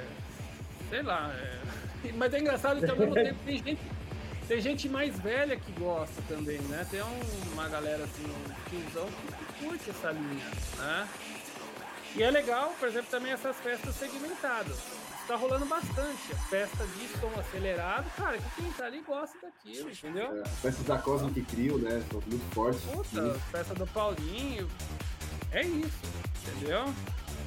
Mas, né? Sei lá. E, e a pergunta que não quer calar, e os projetos de Formorn seus preferidos? É, Bucha, Aí, aí pegou Não, Bucha. Foi difícil. Olha o que o menino escreveu. Ninguém entende nada do som. É... Puta, cara. Relativo, assim. Eu falar que eu sou muito, muito fã do Gabi, né? Do Practice Machine. O som dele é muito legal. Eu sempre achei, não sei, não sei o que, que tem na música dele que hipnotiza, assim, né? Você vê todo. Pra mim, acho que uma das melhores músicas que existe é aquela Dream On, mas acho que, é, se não me engano, é Growling Machines. Growling Machines, inclusive, é bem foda. Gemestra, foda. É foda, né, no caso. É, sempre gostei muito de Proto Future, que pra mim foi uma das maiores alegrias, assim, eu tocar depois dele no, no Terra Azul. Eu, queria só abrir um parênteses, inclusive, disso que você tá falando, porque eu vejo constantemente você nas redes sociais você falar uma coisa que, puta, é da hora ver. Hoje você tem a oportunidade de tocar antes e depois de muitos ídolos seus. né? Inclusive, eu lembro que você postou do próprio Culture isso, né? Você Cara, eu- falou eu teve uma realização incrível. Não, você tá entendendo. Eu peguei, eu tava fechando o quarto pra ir pro, pra festa, assim, eu olho pro lado ai, o cara do lado, tá ligado? Tá aqui, E a gente foi no mesmo carro. Aí depois eu fui ver que a gente foi no mesmo carro. Aí ninguém falava inglês, né? Falo. Aí, beleza, cheguei lá, ajudei, peguei o documento dele, entreguei pra menina e tal, não sei o que. Ele, ele ia tocar o Shadow Chronicles, né? Que é o Aham. projeto do É um dele. projeto progressivo dele, né? Que é maravilhoso também. Maravilhoso. Maravilhoso. Manda demais. E a gente ficou ali trocando ideia. Não, e o cara numa boa, tá ligado? Ele tirou uma selfie comigo. Eu falei, posso tirar uma foto? Ele, lógico. Tá? Não, peraí. Ele sacou o celular dele, né? Me marcou, assim. Falei, porra, velho, que, que cena bizarra, tá ligado? Toquei depois o Infected na, em Goiânia, inclusive, nesse dia lá que vocês estavam, né? Então, É. segue. Que mais? Ah, de uma puta galera, assim, que você nem imagina. De- Depois de Xerox, ah, inclusive Xerox Illumination, que eu curto muito, muito. Mas é um som que se você botar no set, a galera não entende infelizmente, por mim eu tocaria alto. né? Battleship, tocaria várias músicas, Ghost in Machine, Battleship é muito boa. mas a galera não abraça, velho. Pronto, tá aí um exemplo pra você. Qualquer música do, do Sheriff Luminescence, botar no meio do set, a pista assim. Tá, pode ser aquele puta somzão e tal, mas a galera né, vira flat. É, eu toquei também no Réveillon depois dele, e ele veio, inclusive, depois e falou, oh, nice set, né? Foi caralho, velho, o cara me elogiou, sabe assim, coração para, dá Pô, é foda, né? sabe assim? É muito legal é, fazer, não amizade, né? Mas na Sananga do carnaval passado, eu toquei antes do Bonnie. Eu fiz um back to back Backboys. com Remember Sense. Aí eu toquei né, com o Remember e tal. E eu tinha tocado na Shiva On uma semana antes. Eu não conhecia ele. Eu toquei, ele fez o Space, o X, Space Noise. né? Ah, o, o Space Cat, né? Space Noise. É, sei lá, esse projeto novo dele. Esses hein? aí dele. É, foi ele, aí eu, aí depois ele voltou como Major Seven. Aham. E eu queria tocar a música dele, mas não sei se ele ia ficar bravo e tal, eu acabei não tocando. Aí na semana seguinte foi essa Sananga. Aí eu falei pra ele, falei, cara, é, posso tocar a música? Ele falou, porra, você devia ter tocado, caralho, né? Aí na hora que eu, eu toquei Outland, aí ele veio, tá? Não sei se você já viu uma foto que eu posto sempre dando a mão pra ele no palco, eu com a mão pra cima, ele Essa com a mão não. pra cima. Eu vou, vou mandar pra você depois. Manda, manda. Cara, isso pra mim foi o alto. Falei, puta, sabe, assim, falei, meu Deus do céu, o cara que eu cozinhar, eu era frito louco, assim, de grade, sabe? tipo, eu tenho uma camiseta que eu tenho até hoje uma camiseta que ele me deu do X-Noise, sabe? Tipo, Caraca. era meu. Aquele cara vidrado, X-Noise também eu curto muito. Todo set tem, né, uma, uma música. É, tá ali, o cara, tocando a música dele, e ele, porra, isso, acho que esse pra mim foi o alto. Sabe, isso- essa cena pra mim foi o. O uma coisa assim que eu nem. Não é de jeito É indescritível, né, velho? Você encontrar o teu ídolo, tá ligado? E trocar essa experiência com ele, mano. Tô doido pra isso começar a acontecer comigo. Nossa, eu ia ficar. Não, não é Cara, o que tá acontecendo, né, velho? Não, então, é, sabe, tocar a música dele e ele entrar na onda, assim, uma parada isso pra mim foi uma das coisas. Juro. Nem consigo assim falar, sabe? Assim, ah, ô Léo, o que, que você imagina um dia, sabe? Tipo, sei lá. Seria isso, sabe? Tocar sex style com a Smith do lado. Aí ele ia aparecer no pau. tá? nice, man, nice, man. É, Yeah, I like it, yeah. Ah, esse em Goiânia, inclusive, eu desci pra tomar café da manhã, olha que eu olho pro lado, tá os dois lá tomando café. Morne, morne. Sabe, assim, Cara, tá ali. congela, assim, sabe? Aí eu até tirei umas fotos, que sabe? Super boa. É Pô, inclusive aí, tenho uma história legal. O Bonnie, inclusive, no primeira dana, é, foi uma dana que foi pouquíssima, gente. Tinha, não tinha 3 mil pessoas. E muitos artistas gigantes estavam. Eu, eu lembro que eu tava indo no banheiro, é, no banheiro próximo ali do, do refeitório. Tô lá no, no mictório. Aí quando eu olho pro lado, tá do meu lado? O Bonnie. Aí eu olhei assim e falei, "Ah", fiquei assim olhando. Aí ele olhou, hello man, hello, hello, hello. Quase que eu dei aquela palpadinha, né? Falou, meu amigo. Deixa, não, deixa eu te ajudar aqui, pera aí. É, pô, é, porque fica assim, É real ou isso é coisa da minha Uau. cabeça que tá rolando? No festival, Guadana foi o primeiro contato que eu tive assim. Pô, você tá almoçando e os caras estão do teu lado, velho. E eu sou pista. Os caras estão do teu lado. Pô, eu almocei uma das, das vezes do Guadana do lado do, do Burning Noise, né? Do Gustavo, do lado da Tata, do lado do, do Boa Jonas, tava junto com eles. E assim, os caras estão lá, velho.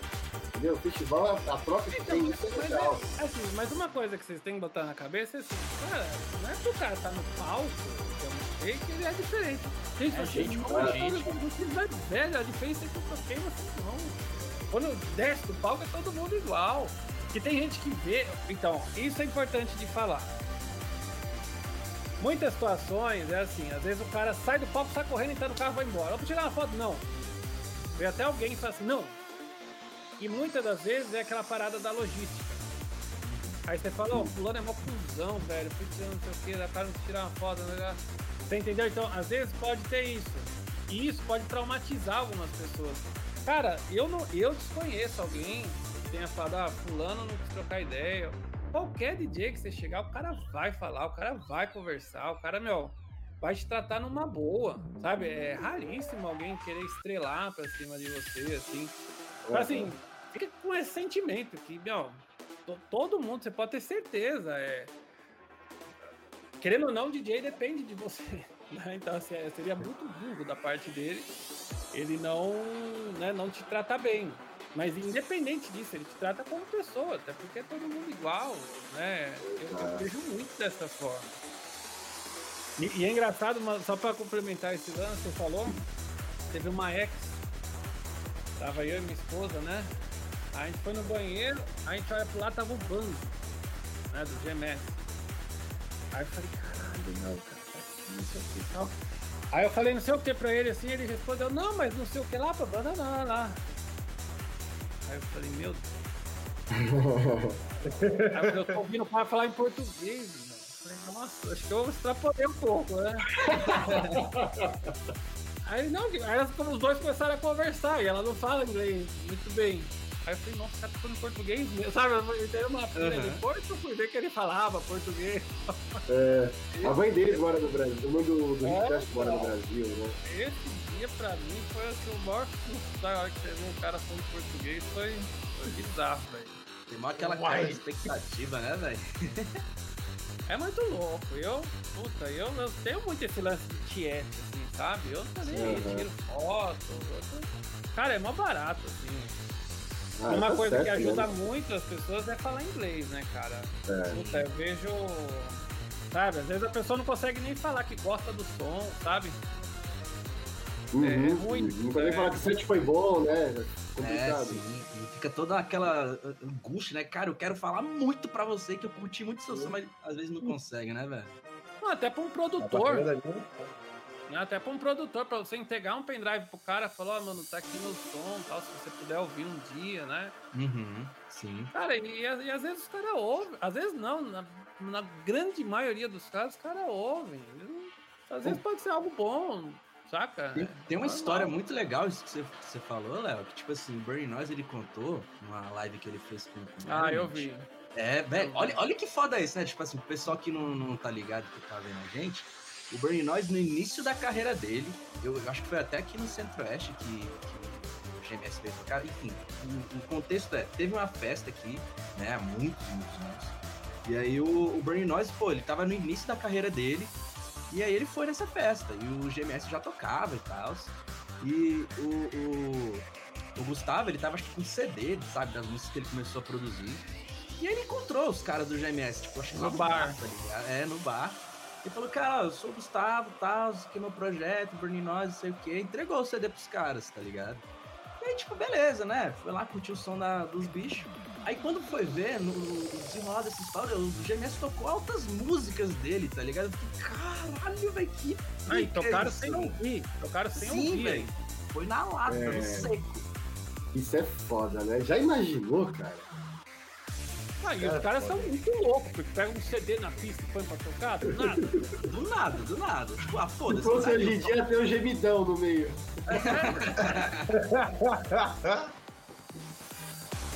É, porque na época também quem fazia, a probabilidade de ser ruim era baixa, né? Porque era pouca gente fazendo, então assim, quem fazia se dedicava pra. Tipo, um cara ter É, pra cara. entregar na mão. Teve uma outra história assim, que é de uma dupla chamada Clickbox. Não sei se vocês já ouviram falar de tech, nem sei se existe ainda. Deve existir. Mas eles. Eles entregaram na mão do Hit Halting, um cara do técnico, loiro com cabelinho assim, não sei se vocês sabem, dono de uma gravadora Eu acho que eu sei, eu acho que eu sei. Entregaram, sei se foi um CD, um pendrive na mão dele, na The Edge. Só. Aham. Ele tocando, entregaram, o cara ouviu e entraram, entraram pra gravadora dele. Caralho. Ah, é isso, sabe? Não custa tentar, né? Eu acho. Ah, tem que meter as caras mesmo. Tem, mano. Quem, quem, mano, se você não for visto, velho, você não vai ter nenhuma chance, tá ligado? Se você não chegar lá e dar as caras, velho, qual outra oportunidade talvez você tem? É, cara, só ganha na loteria quem aposta, amigo. Sim. Só ganha na loteria quem aposta. Exatamente. É. Ô, Léo, eu, eu tava vendo aqui o chat aqui do, do YouTube, vi uma pergunta do Victor Souza. Salve, chat! Eu achei bem interessante. Salve, salve, chat. É, a pergunta foi assim: Por que, que o público brasileiro do trance é tão diferente da gringa em relação à aceitação dos estilos? Aonde que os sons. É, aonde os sons tocados aqui se, se distanciaram tanto do que é tocado lá fora e vice-versa? Porque existem estilos nacionais. É igual você comparar com um Brazilian Bass, por exemplo. Você fala, ah, por que, que o Brazilian Bass só toca aqui? Porque o estilo foi criado aqui e não saiu daqui. Saiu, né? Mas assim, não. Por exemplo, esse, esse- Tem um nome que as pessoas chamam, né? Esse prog. É... Como fala? Prog. O, Sai do, pro. Não, do Brazilian Bass, você diz ou não? não, o farofa aí. Ah, é o Pro, pro, pro prog, eles chamam de prog, todo mundo chama de prog. Farofa, Prog prog. Tribe também tem gente Ou fala prog que é cachorrada, né? É. Mas é- é um Prog estilo. 2017 pra frente. É um estilo base- é, praticamente criado na grande ma- maioria por brasileiros, não é? Os gringos que produzem isso, All in One, essas coisas. Berg, produzem, Blastoise, é. produz pensando no Brasil, Sim. né? E, puta, e, e é o que vira aqui. O brasileiro, querendo ou não, ele é um povo animado. Quer pular, quer cantar, quer ver aquela poeira subindo, né? Aquele chutou É. de 3 metros de altura. O chute trem, exatamente. Então, assim, lá fora é um lance mais conceitual. O comportamento do gringo é diferente, né? Vocês já. Certeza vocês já pegaram festa com gringos, né? É, O gringo, ele se. Ele se comporta. Ele se comporta de uma forma diferente, né? Tanto em relação a ouvir o som, o comportamento dele na festa em si, né? Ele tem uma consciência diferenciada da gente, né? Você não vê tantos exageros por parte do gringo, né? Alguns. Né? Então, assim, essa parte musical também, putz, cara, eu acho que aqui tem essa predominância desse som mais, mais alegrão, assim, porque é um som nacional, né? Hoje em dia, Cara, de verdade, uma, uma coisa que assim, tá, eu tô muito admirado é ver esse monte de gringo inline, cara. O dólar tá muito alto. Tá muito alto. Realmente. É, Cara, uma aí, passagem aérea, você vai ver uma passagem aérea, por exemplo, Uruguai aqui, tá 4, 5 mil reais no casal. Imagina pra vir da Europa. E né? de primeira classe ainda, porque nem é comercial que os caras. É, muitos vêm de primeira classe, né? Então, assim, é, a gente é roots na pista, mas no avião é primeira classe. Uso dread, mas sou de primeira classe. É, eu vou com o pezinho espichado, meu parceiro. É, então, assim, é... Ah, é uma cultura diferente, cara. Eu, puta... O pessoal é mais aberto, sabe? É mais aberto, a cabeça é mais aberta, eles, eles abraçam tendências, né? Eles não, não esperam a coisa fazer sucesso pra ganhar espaço, eles meio que abraçam tendências, sabe? É... Morei em Londres um tempo. É legal também a personalidade que esses gringos têm, sabe? Assim, desde a da, da vestimenta até o comportamento. Então acho que isso deve influenciar um pouco no som, assim. Sabe? Mas ao mesmo tempo a gente viu aí Claudinho Brasil tocando na Alemanha. Uhum, no Indian Spirit. Ninja O que Spirit, você é. me fala disso? Né? Já é a segunda vez que ele toca. Então, mas eu tenho. Pergunta pra qual você. Ah, e aí, você acha que o Claudinho vai dar certo na Alemanha? Pô, velho. Sim, ele estourou lá, velho. Eu vi os. E às os- vezes, os não, e às vezes o Claudinho pode ser a porta de entrada pra todos esses moleques todas essas linhas. Sim. É, o Claudinho ele pode ser aí, ó, literalmente a porta de entrada pra todos esses considerados aí do, desse estilo de som irem tocar fora, né? Por que não? Às vezes o gringo não ouve a farofa porque ele não teve oportunidade. A gente não sabe, né? Ué, mas é, ué.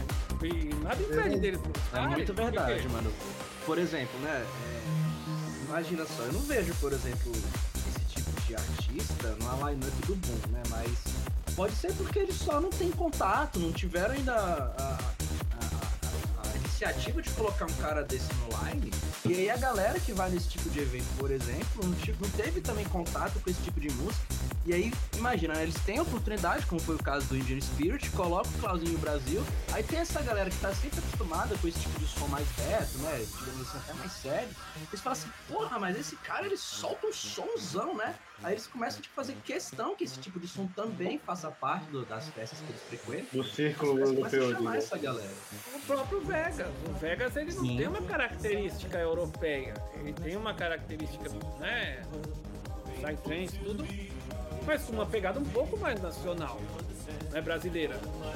Né? Eu vejo dessa forma. E querendo ou não, ele tá fazendo uma tour fodida na Europa. Né? É diferente você pegar um som aí, E já é a segunda no, no- em três meses, eu acho. Você entendeu? Então assim, é, aí você pega aqui um menino que faz um prog reto e tal, né? Que era... Porque é complicado, cara, você falar. Por exemplo, uma produção. O cara pode produzir demais, tá? Mas aí ele faz um som na linha do Liquid Soul, ou até melhor.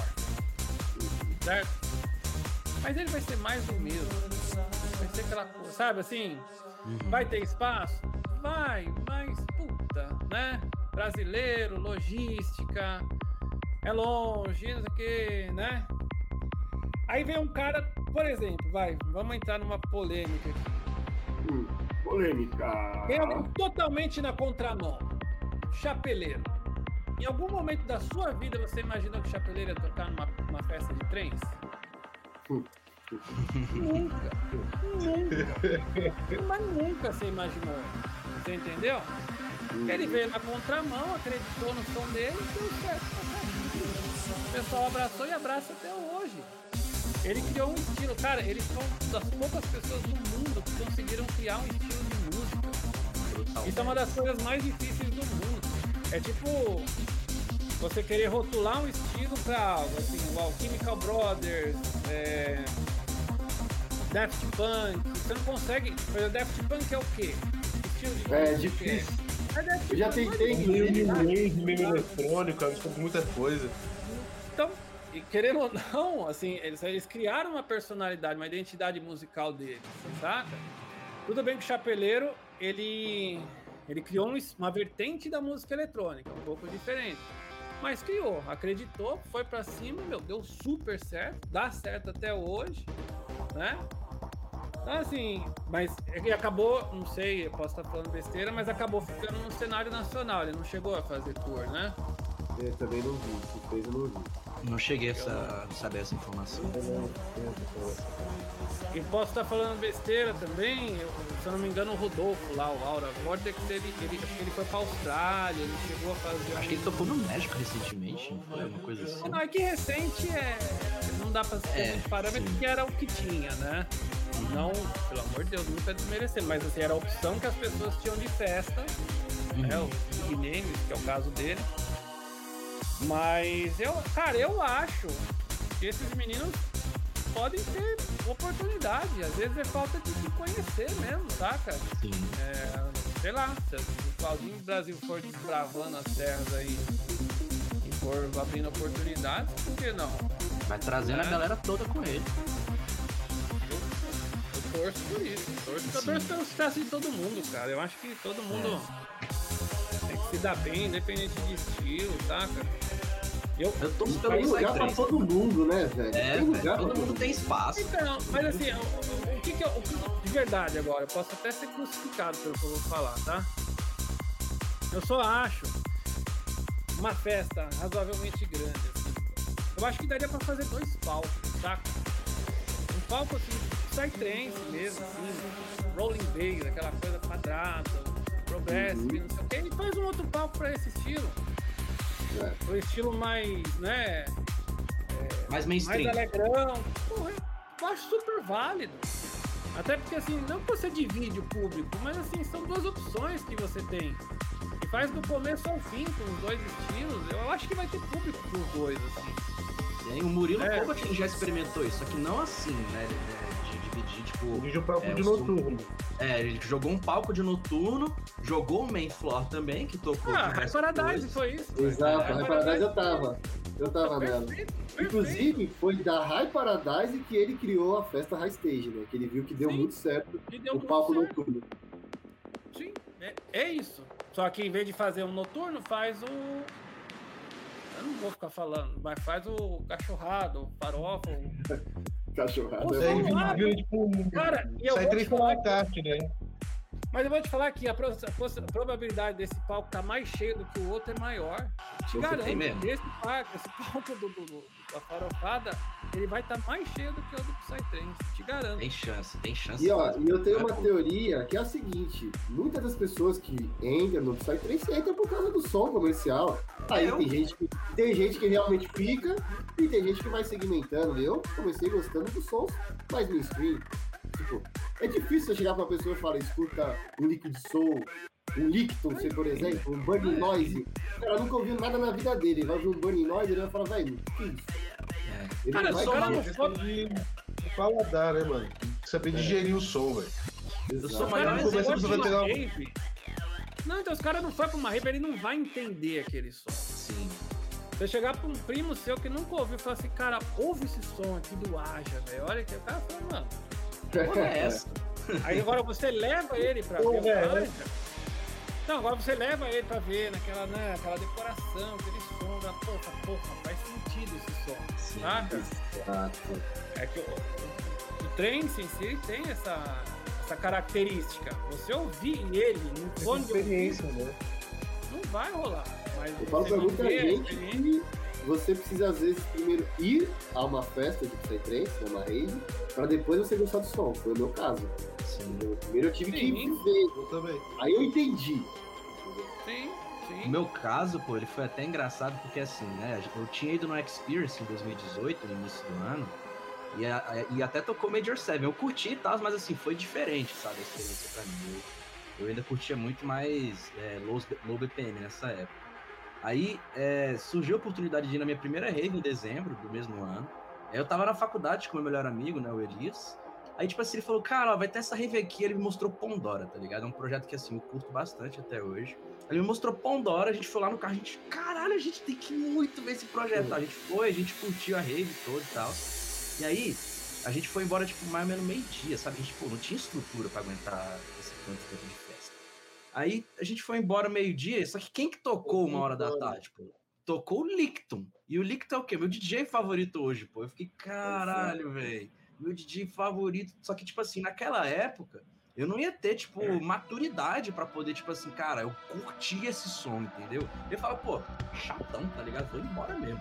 Mas hoje eu, tipo, eu penso assim, cara, com a maturidade que eu tenho, com o gosto que eu tenho hoje, nossa, mas eu ia curtir demais aquele set do Licton? É, então, os gostos vão mudando. Por exemplo, hoje eu gosto muito de Zeiss, Flagman. Também na música, por exemplo, Flagman é um negócio assustador de técnico. A produção, o nível, nível de produção do cara. Cara, é projeto- eu sou louco pra ver o projeto aberto desse. Deve ser um negócio bizarro, saca? É. Esses progs da. Qual que é o país dele mesmo? É Sérvia, Sérvia. Sérvia. Nossa, esses progs sérvios é de fuder. mano. É muito bom, né? Assim, Eu cara, eu sou daquele cara assim, que eu ouço de tudo, não tem rótulo, saca? Pra mim, música é música, cara. Né? Eu, e eu sempre falo aquele lance, né? O, numa festa, o DJ tem que pensar, tem que tocar pro público não pro DJ. Ele tem que impressionar o público e não quem tá ali do lado dele, em volta dele. No, máximo uma pitadinha, né? É, eu sempre pensei nisso. né? Ô, ô, Léo, eu queria. é, A gente colocou aqui uma caixinha de perguntas no Instagram, o pessoal a pergunta, e o Thomas, Thomas Rocha, que não deu pra aparecer todo o Instagram dele. Ele, fez, ele faz as seguintes perguntas. Primeiro ele se chama de Mestre dos Magos, e ele fala: o que você acha da resistência do Morning, em específico do Old School na cena? Ah, ele falou mais que ou menos, né? Mas acho É, que. acho que ele não ouviu, né? Talvez ele tenha entrado um pouco mais. Aham. Ah, cara, foi o que eu falei. Não... Nesse momento não tem espaço. Né? É, um- é um- a gente está vivendo um momento do trance que o Morning em si né, não tá com espaço, pelo menos no cenário Brasil, no cenário. É, o caso do Old School, tá eu, tá o Remember fazendo. Tem outros DJs que também fazem essa linha, né? Mas é aquele lance muito específico, assim, né? Eu, é, puta, é difícil falar, cara, mas é um, é um momento assim que as pessoas estão em outra onda, eles estão em outra. Outra onda sonora, assim, eu vejo, sabe? Eu, honestamente, eu acho um momento meio difícil. Rola, rola, mas eu, assim, falar que vai ampliar, vai ter eu, Remember e não sei quem na sequência, essas coisas, eu, eu não vejo. Tem algum projeto novo de Pomone que você vê ainda, assim, tipo. Ou crescendo, ou sendo criado, ou que você merece, acha que merecia mais espaço? Quando eu digo novo, né, não são esses, esses assim, históricos, tipo Estado, tá normal, falando assim mais recente. Tá não, cara. Muita gente fala, acho que é tropical play, play Blay- Eu não sei falar disso, acho que é Blay É. Mas eu nunca ouvi o som dos caras, mas eu já ouvi umas coisas assim, mas não sei, não sei se eu gostei muito. Se eu ouvi di- direito, né? Uhum. Eu ouvi pouco. Mas também. não. É, é um negócio difícil. Eu acho, eu acho que assim, a chance do Morning ganhar uma notoriedade seria criar mais festas segmentadas para isso. Uhum. Num primeiro momento, não daria tanto retorno financeiro. Mas seria uma forma de você conseguir reviver o estilo, levantar o estilo de novo. Sabe? Você pegar alguns entusiastas, uma galera que gosta, e falar assim, meu, vamos meter as caras, vamos fazer isso, vamos tentar trazer o público, vamos trazer um público de outros estilos, vamos fazer, sabe, assim, a coisa acontecer. Eu acho Nem que seja uma seria festa o- que fique no 0 a 0 né? Tipo, você não lucra, até mas você tem, também não tem umas festas, né? Tem umas festas voltadas pra isso, aí uma galera, uma que acontece sempre no final do ano e tal. Mas fica ali naquela, sempre naquela turma, né? O Resistência Main Floor também tem um festival que eles Também, investem um pouco também. Do, do Morning. né? Eu ia tocar lá, inclusive, né, no 2020, 2020, né? Que o mundo parou, né? Uhum. ano passado, né? Resistência, exato. Resistência é uma tentativa, querendo ou não, de, de levantar né, uma, a bandeira do Warning. Tanto é que eles levaram meu Audio X, levaram né, uma galera Uhum. bem nessa pegada. E Pronto, Sub Six também, não foi? acho que foi Michelle Adams, né? Eles são bem essa.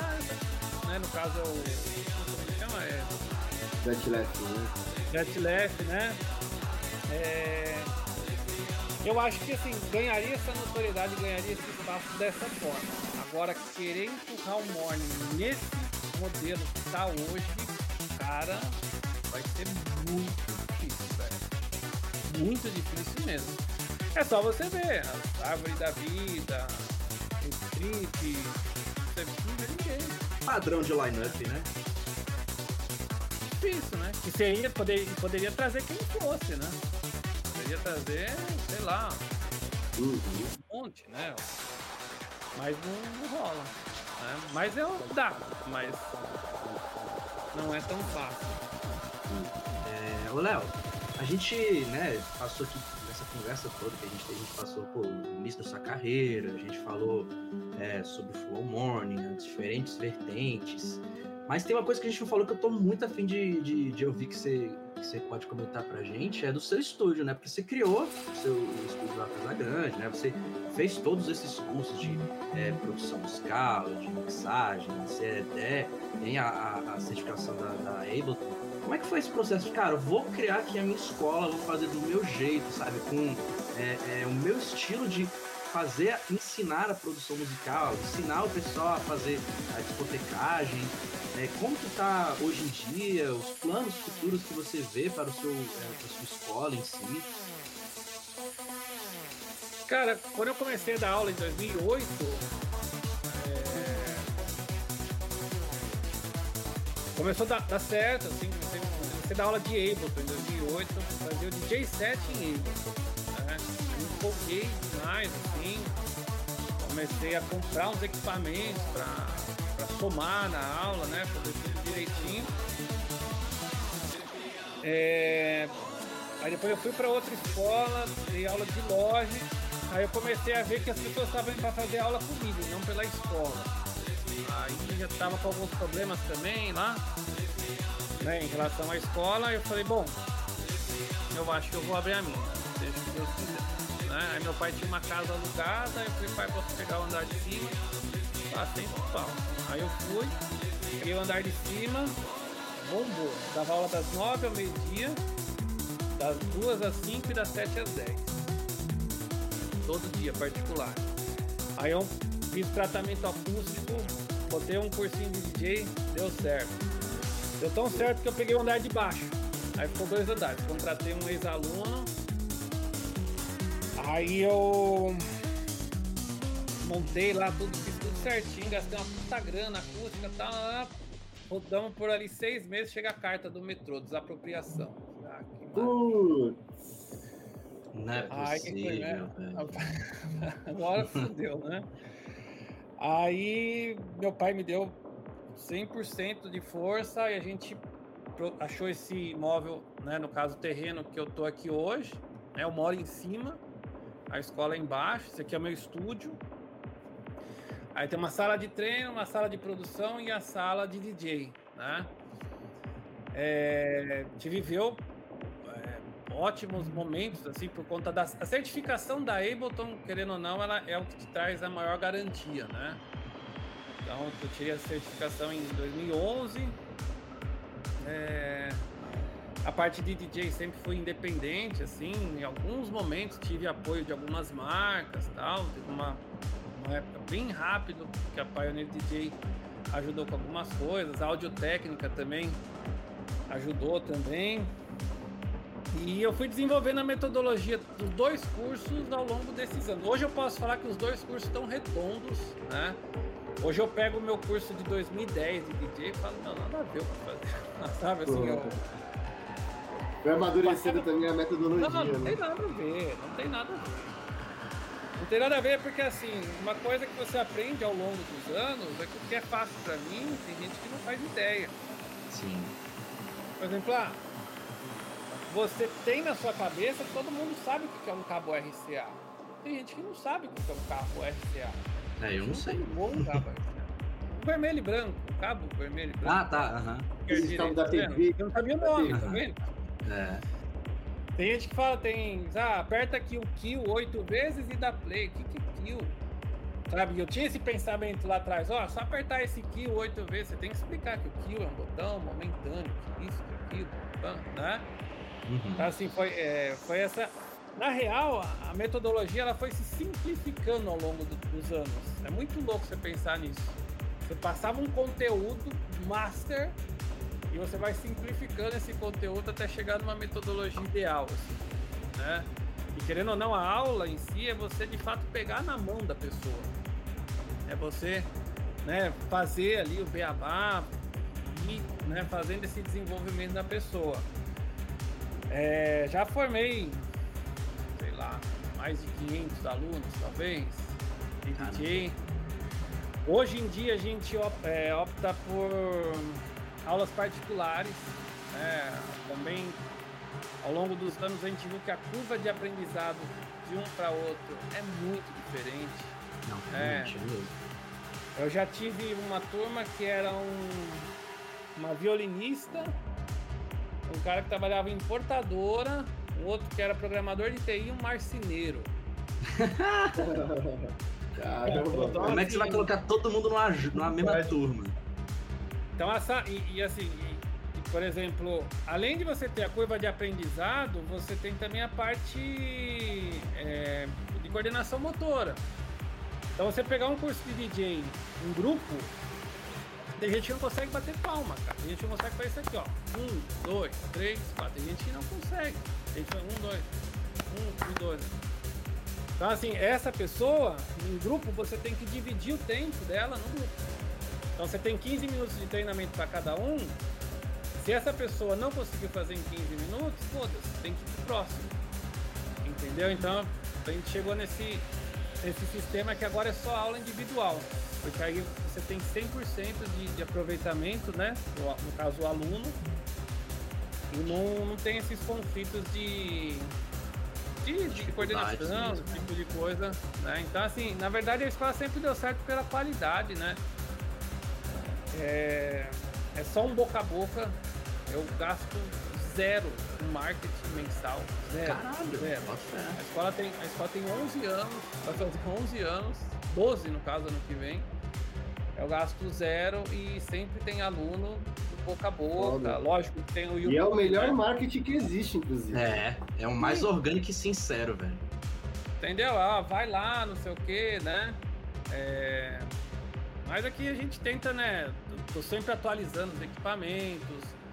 Eu faço os meus vídeos no YouTube. Faço esse... Uma das coisas também que me favorece muito é eu voltar a tocar, querendo ou não, isso trouxe muito aluno para cá. Uhum. né? Muita gente.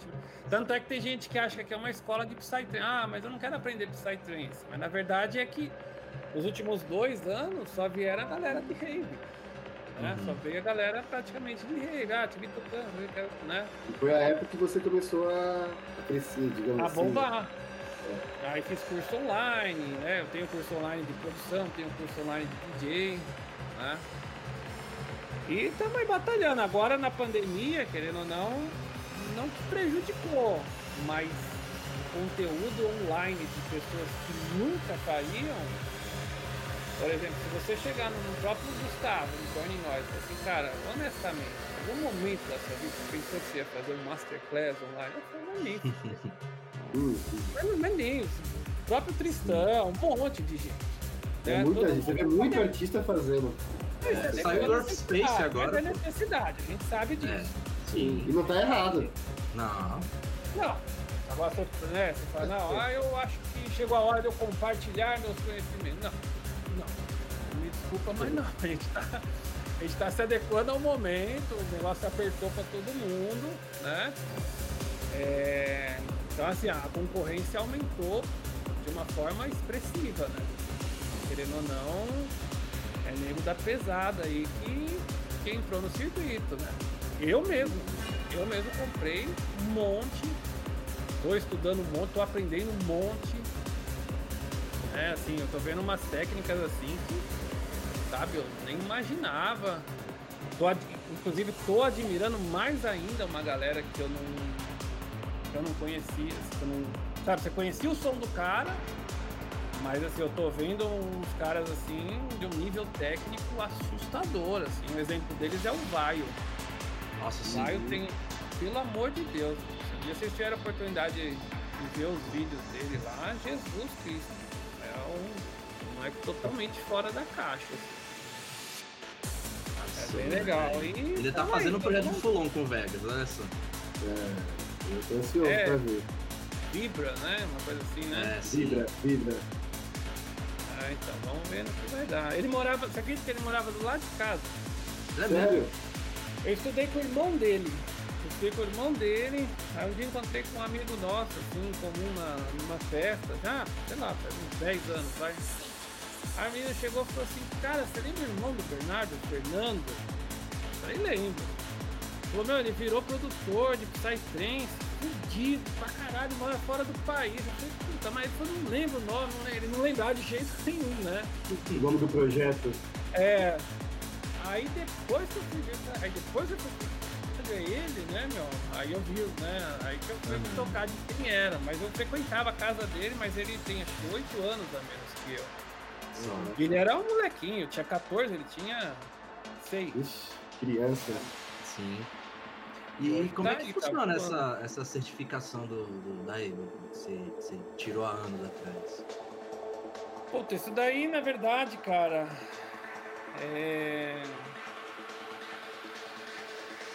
Na verdade é uma triagem que eles fazem. Você já tem que ter, você tem que ser professor, você tem que ter o Ableton original, né? No Brasil tem essa cultura da pirataria, né? Tá? Se você tem que ter um. Digo isso porque né, uma das primeiras coisas que eles falam é me dá sua conta na Ableton, que eles já querem ver mais ou menos de quantos anos você tem no programa. Tá? Você tem que ser professor, aí você passa por uma triagem. Você aplica uma carta, você manda um vídeo dando aula, né? Aí você passando por essa triagem, aí tem uma certificação aqui no Loco, né? Aqui em São Paulo. Teve duas vezes já. Teve essa em 2011 e outra em 2018, eu acho. E vem É. apresentando. Demora anos, de, anos e anos, né, pra poder ter outro. né? No Brasil, sim. No Brasil demorou considerável, assim. né? Uhum. Levou um tempão. É, Mas é legal, né? Legal porque assim, você vai pro site dos caras, dá uma credibilidade gigantesca, assim, né? E você tem ali um. né, Existem alguns grupos onde os certificados se conversam, né? Você tem umas vantagens, é um- uma coisa bem legal. assim, era um dos objetivos da vida, assim, era, era esse. assim, sabe? Você ter essa, essa certificação. Você tem ideia de quantas pessoas assim no Brasil tem essa certificação? Tem Eu acho que são 12. Acho que são 12 e 300 no mundo, uma coisa assim. Caralho, é muito Então- louco, pô. Um É, negócio muito então. raro, né? Pô, Super, super. É bem, é bem exclusivo, assim. Sim, caralho, velho. Achava que era tipo assim, um maior número de gente, mais produtores tinham essa certificação também, que não era algo tão restrito assim como é esse mundo. Não, é, então, depois se você entrar no site da Ableton dá pra ver, né? Você consegue ver, assim, quem, quem tá lá. Mas é um Ah, negócio legal. bem legal, assim. Ô, ô Léo, queria perguntar um, negócio. Você, assim, você tem. Inclusive o Thales fez uma pergunta dessa aí também mais cedo. Você. Todo mundo sabe que seu set é, digamos, a sua especialidade é tocar os, os, os sets o, de Full Morning Old School.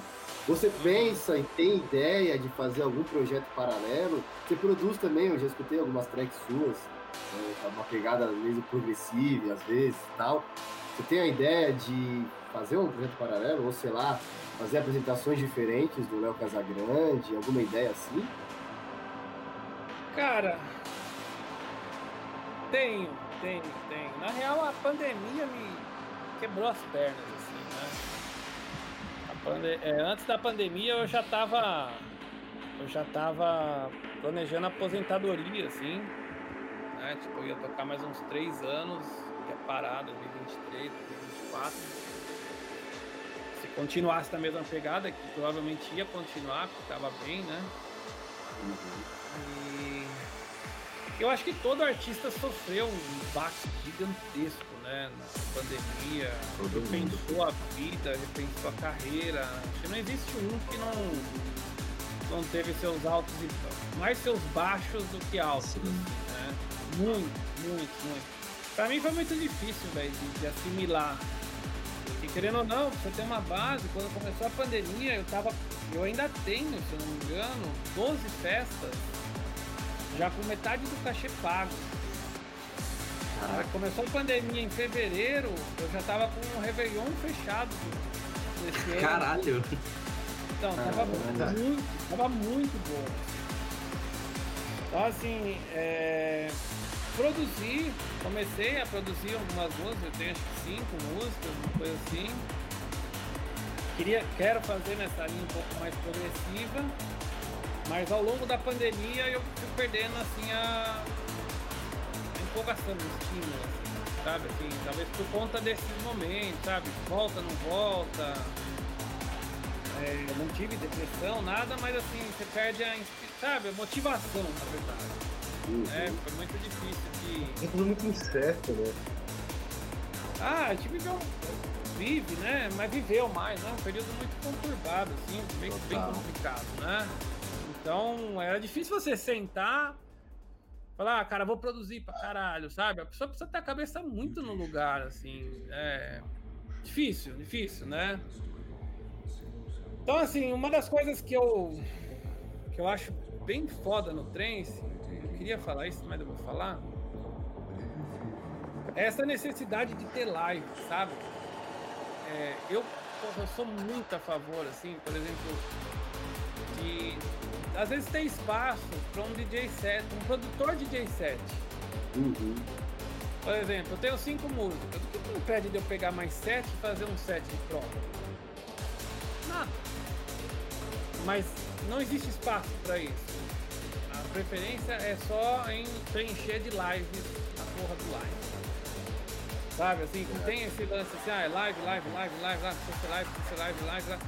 Então essas necessidades de live, que assim, por mim, eu acho que todo mundo tinha que fazer um. Quer ter apresentação no formato live? Ok. Mas eu acho que o artista poderia ser mais aberto para tocar a música dos outros também. O Ace? Ventura faz um pouco disso, né? Puta, um ou outro dá uma. Ventura dá uma ele dá uma, é, Eu vejo ele dar umas misturadas, às vezes track de cara que ele tá tocando há seis meses, o cara vai lançar depois de não sei quantos meses, eu vou descobrir depois que é de outro cara. Que ele Sim. faz um pouco, mas é raro, é raro. Mas e assim, sabe, é, desculpa até te cortar, DJ tem a possibilidade de fazer isso porque tá, tá no computador dele a música, né? Diferente de uma banda que se ela tocar a Sim. música de outra banda, não vai sair igual. Mas o DJ não tem muito espaço na festa. É, é raro, hoje em dia, né? A gente tem, é, tem um pouco enraizado, mas isso não é de hoje, não, né? Isso sempre foi assim, né? No, no se ter essa cultura do live em si.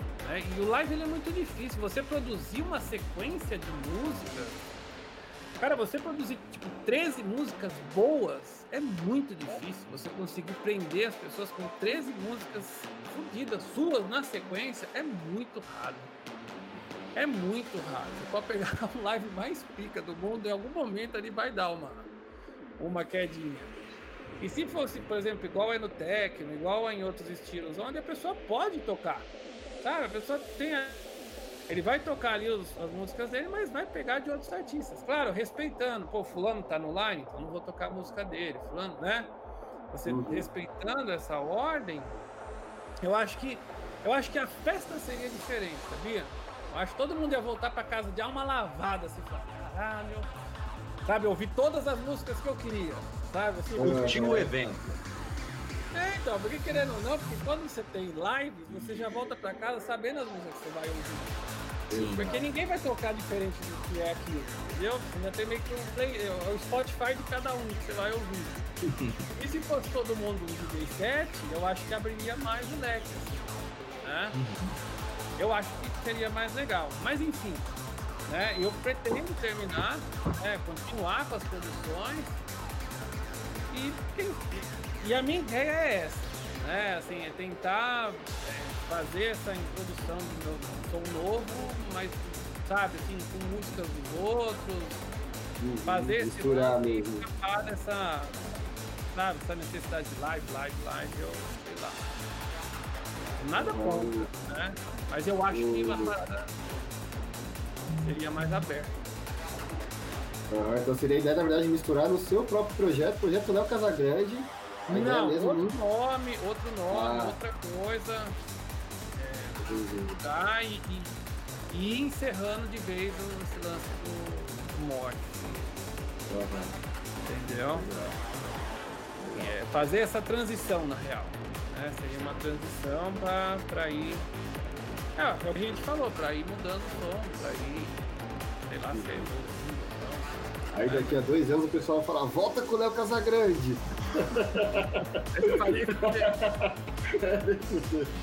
Aí é foda. Bom, galera, eu acho que a gente já está chegando para o nosso encerramento.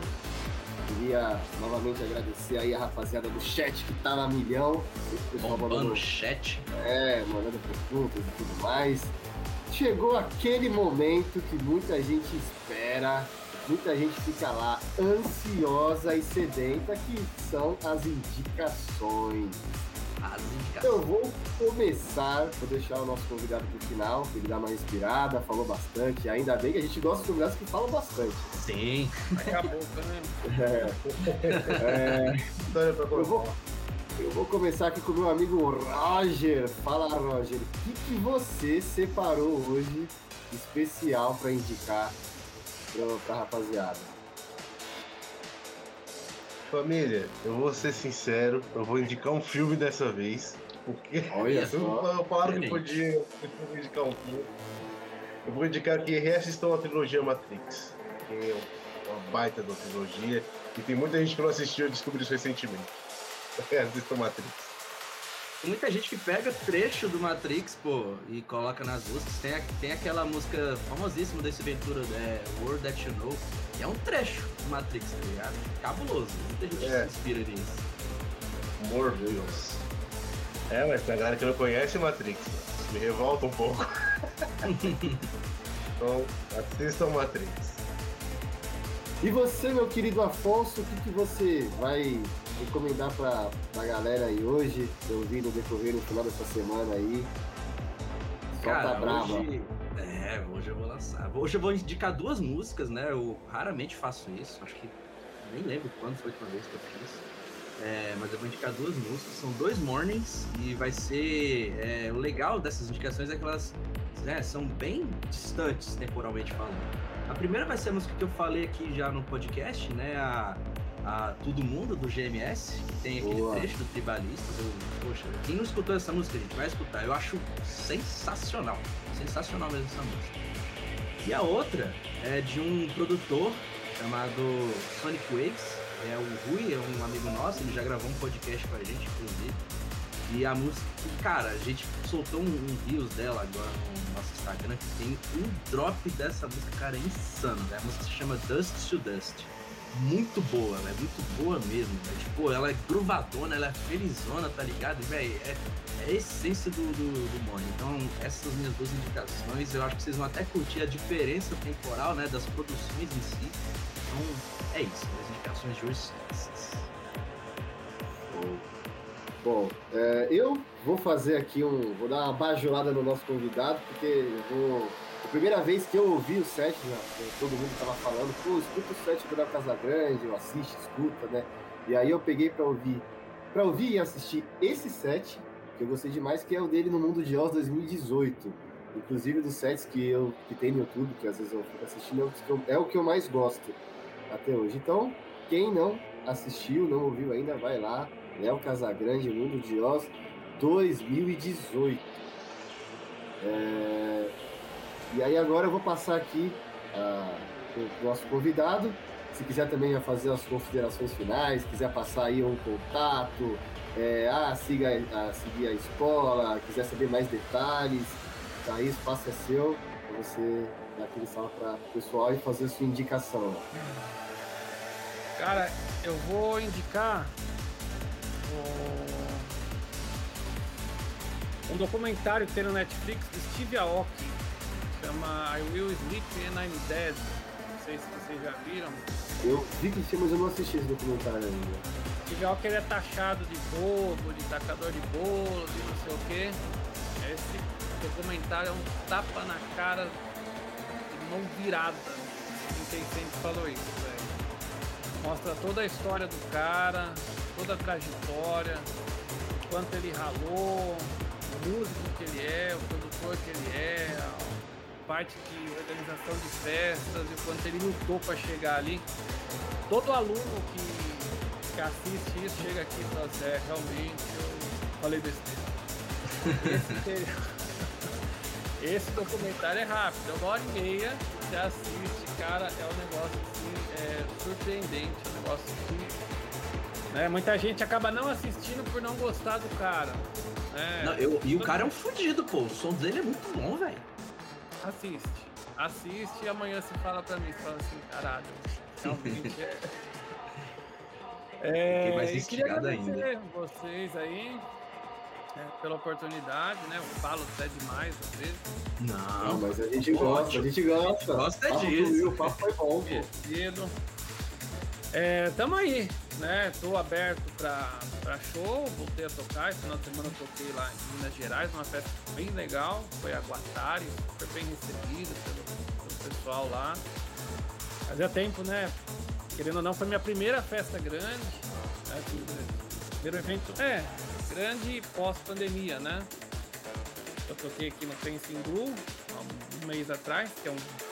Todo mundo já foi, né? Um- uma espécie de um É, um clube. espacinho, um né, espaço assim, fechado, né? É, pequenininho, mas super legal também do Shimoto, que é, é meu amigo. Que inclusive ia ser meu sócio, a gente acabou não falando da festa, mas a gente ia fazer uma festa junto, né? Que eu acho que talvez vá rolar, né? No ano Aquela que vem. A festa ideia... de, dos quatro artistas. Isso, a ideia Era da você, festa. O Era o Mal Mal, era o Mal Mal, o Rica, eu e o Fábio Leal. Cada um tocando quatro horas sem parar o som. Sem esse lance de pau, né? Começo manda pra gente que a gente. Eu, eu vou querer ir. Então, ia ser legal, ia, ia ser dia 4 de julho. Ia ser do ano passado, né? Mas infelizmente não deu. É... Tamo aí, tô aberto pra show, tamo voltando, né? Tô ainda naquela emoção da volta. Não sei se vocês já chegaram em uma rave aí. Eu fui Alguém? pequena, coisa de 500 pessoas. Eu fui o mês de É. outubro inteiro, velho. Você acredita nisso? Eu não Ah, fui é. nenhuma ainda.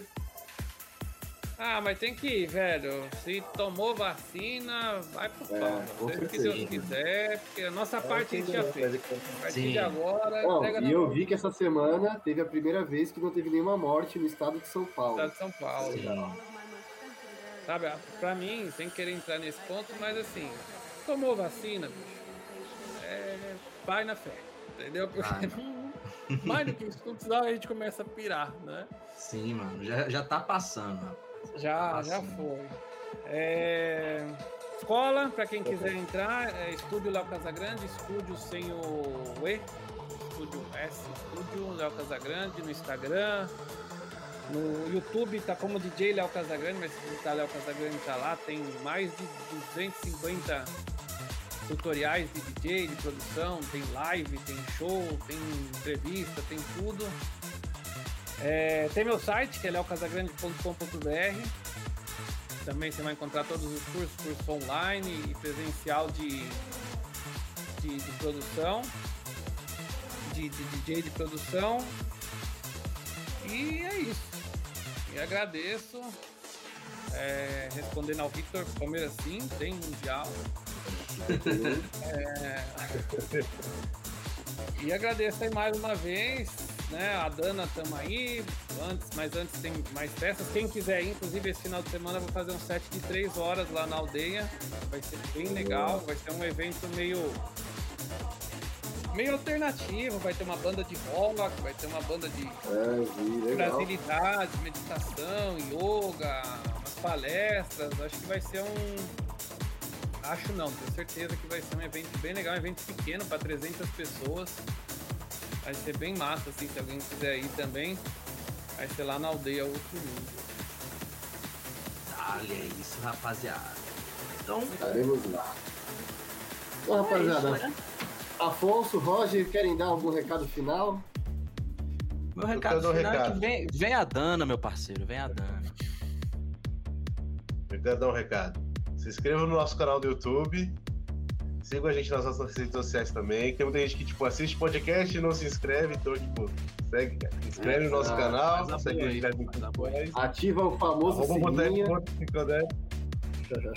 Ativa o sininho e é nóis. É isso É aí. isso. Então, queria agradecer o Léo também pela por ceder essas quase duas horas e meia aí. E espero que a gente volte para trocar mais ideia aí. Te trombe nas pistas em breve, E no Adana é nós. com certeza. Opa, dia 28 eu tô lá. A gente também. É, Eu acho que eu não vou conseguir chegar no dia 28, mas festas não vão, vão faltar pra gente se encontrar na Meu pista. irmão, eu vou abrir o Adana, tá ligado? Eu vou estar chegando, você eu vou cortar a faixa de inauguração, assim, ó, daquele povo. Passar o Natal lá, né? É, vai passar o Natal com o Defo. Sim. Então, galera, é isso. Muito obrigado a vocês aí que ficaram. Não deixe de, como o Rony falou, não deixe de se inscrever, curtir, mandar pros amigos. Muito obrigado e aguarde que teremos muitas novidades e muita coisa boa ainda até o final do ano. Obrigado. Foi mais um Boteco Psicodélico. Valeu! Um beijo.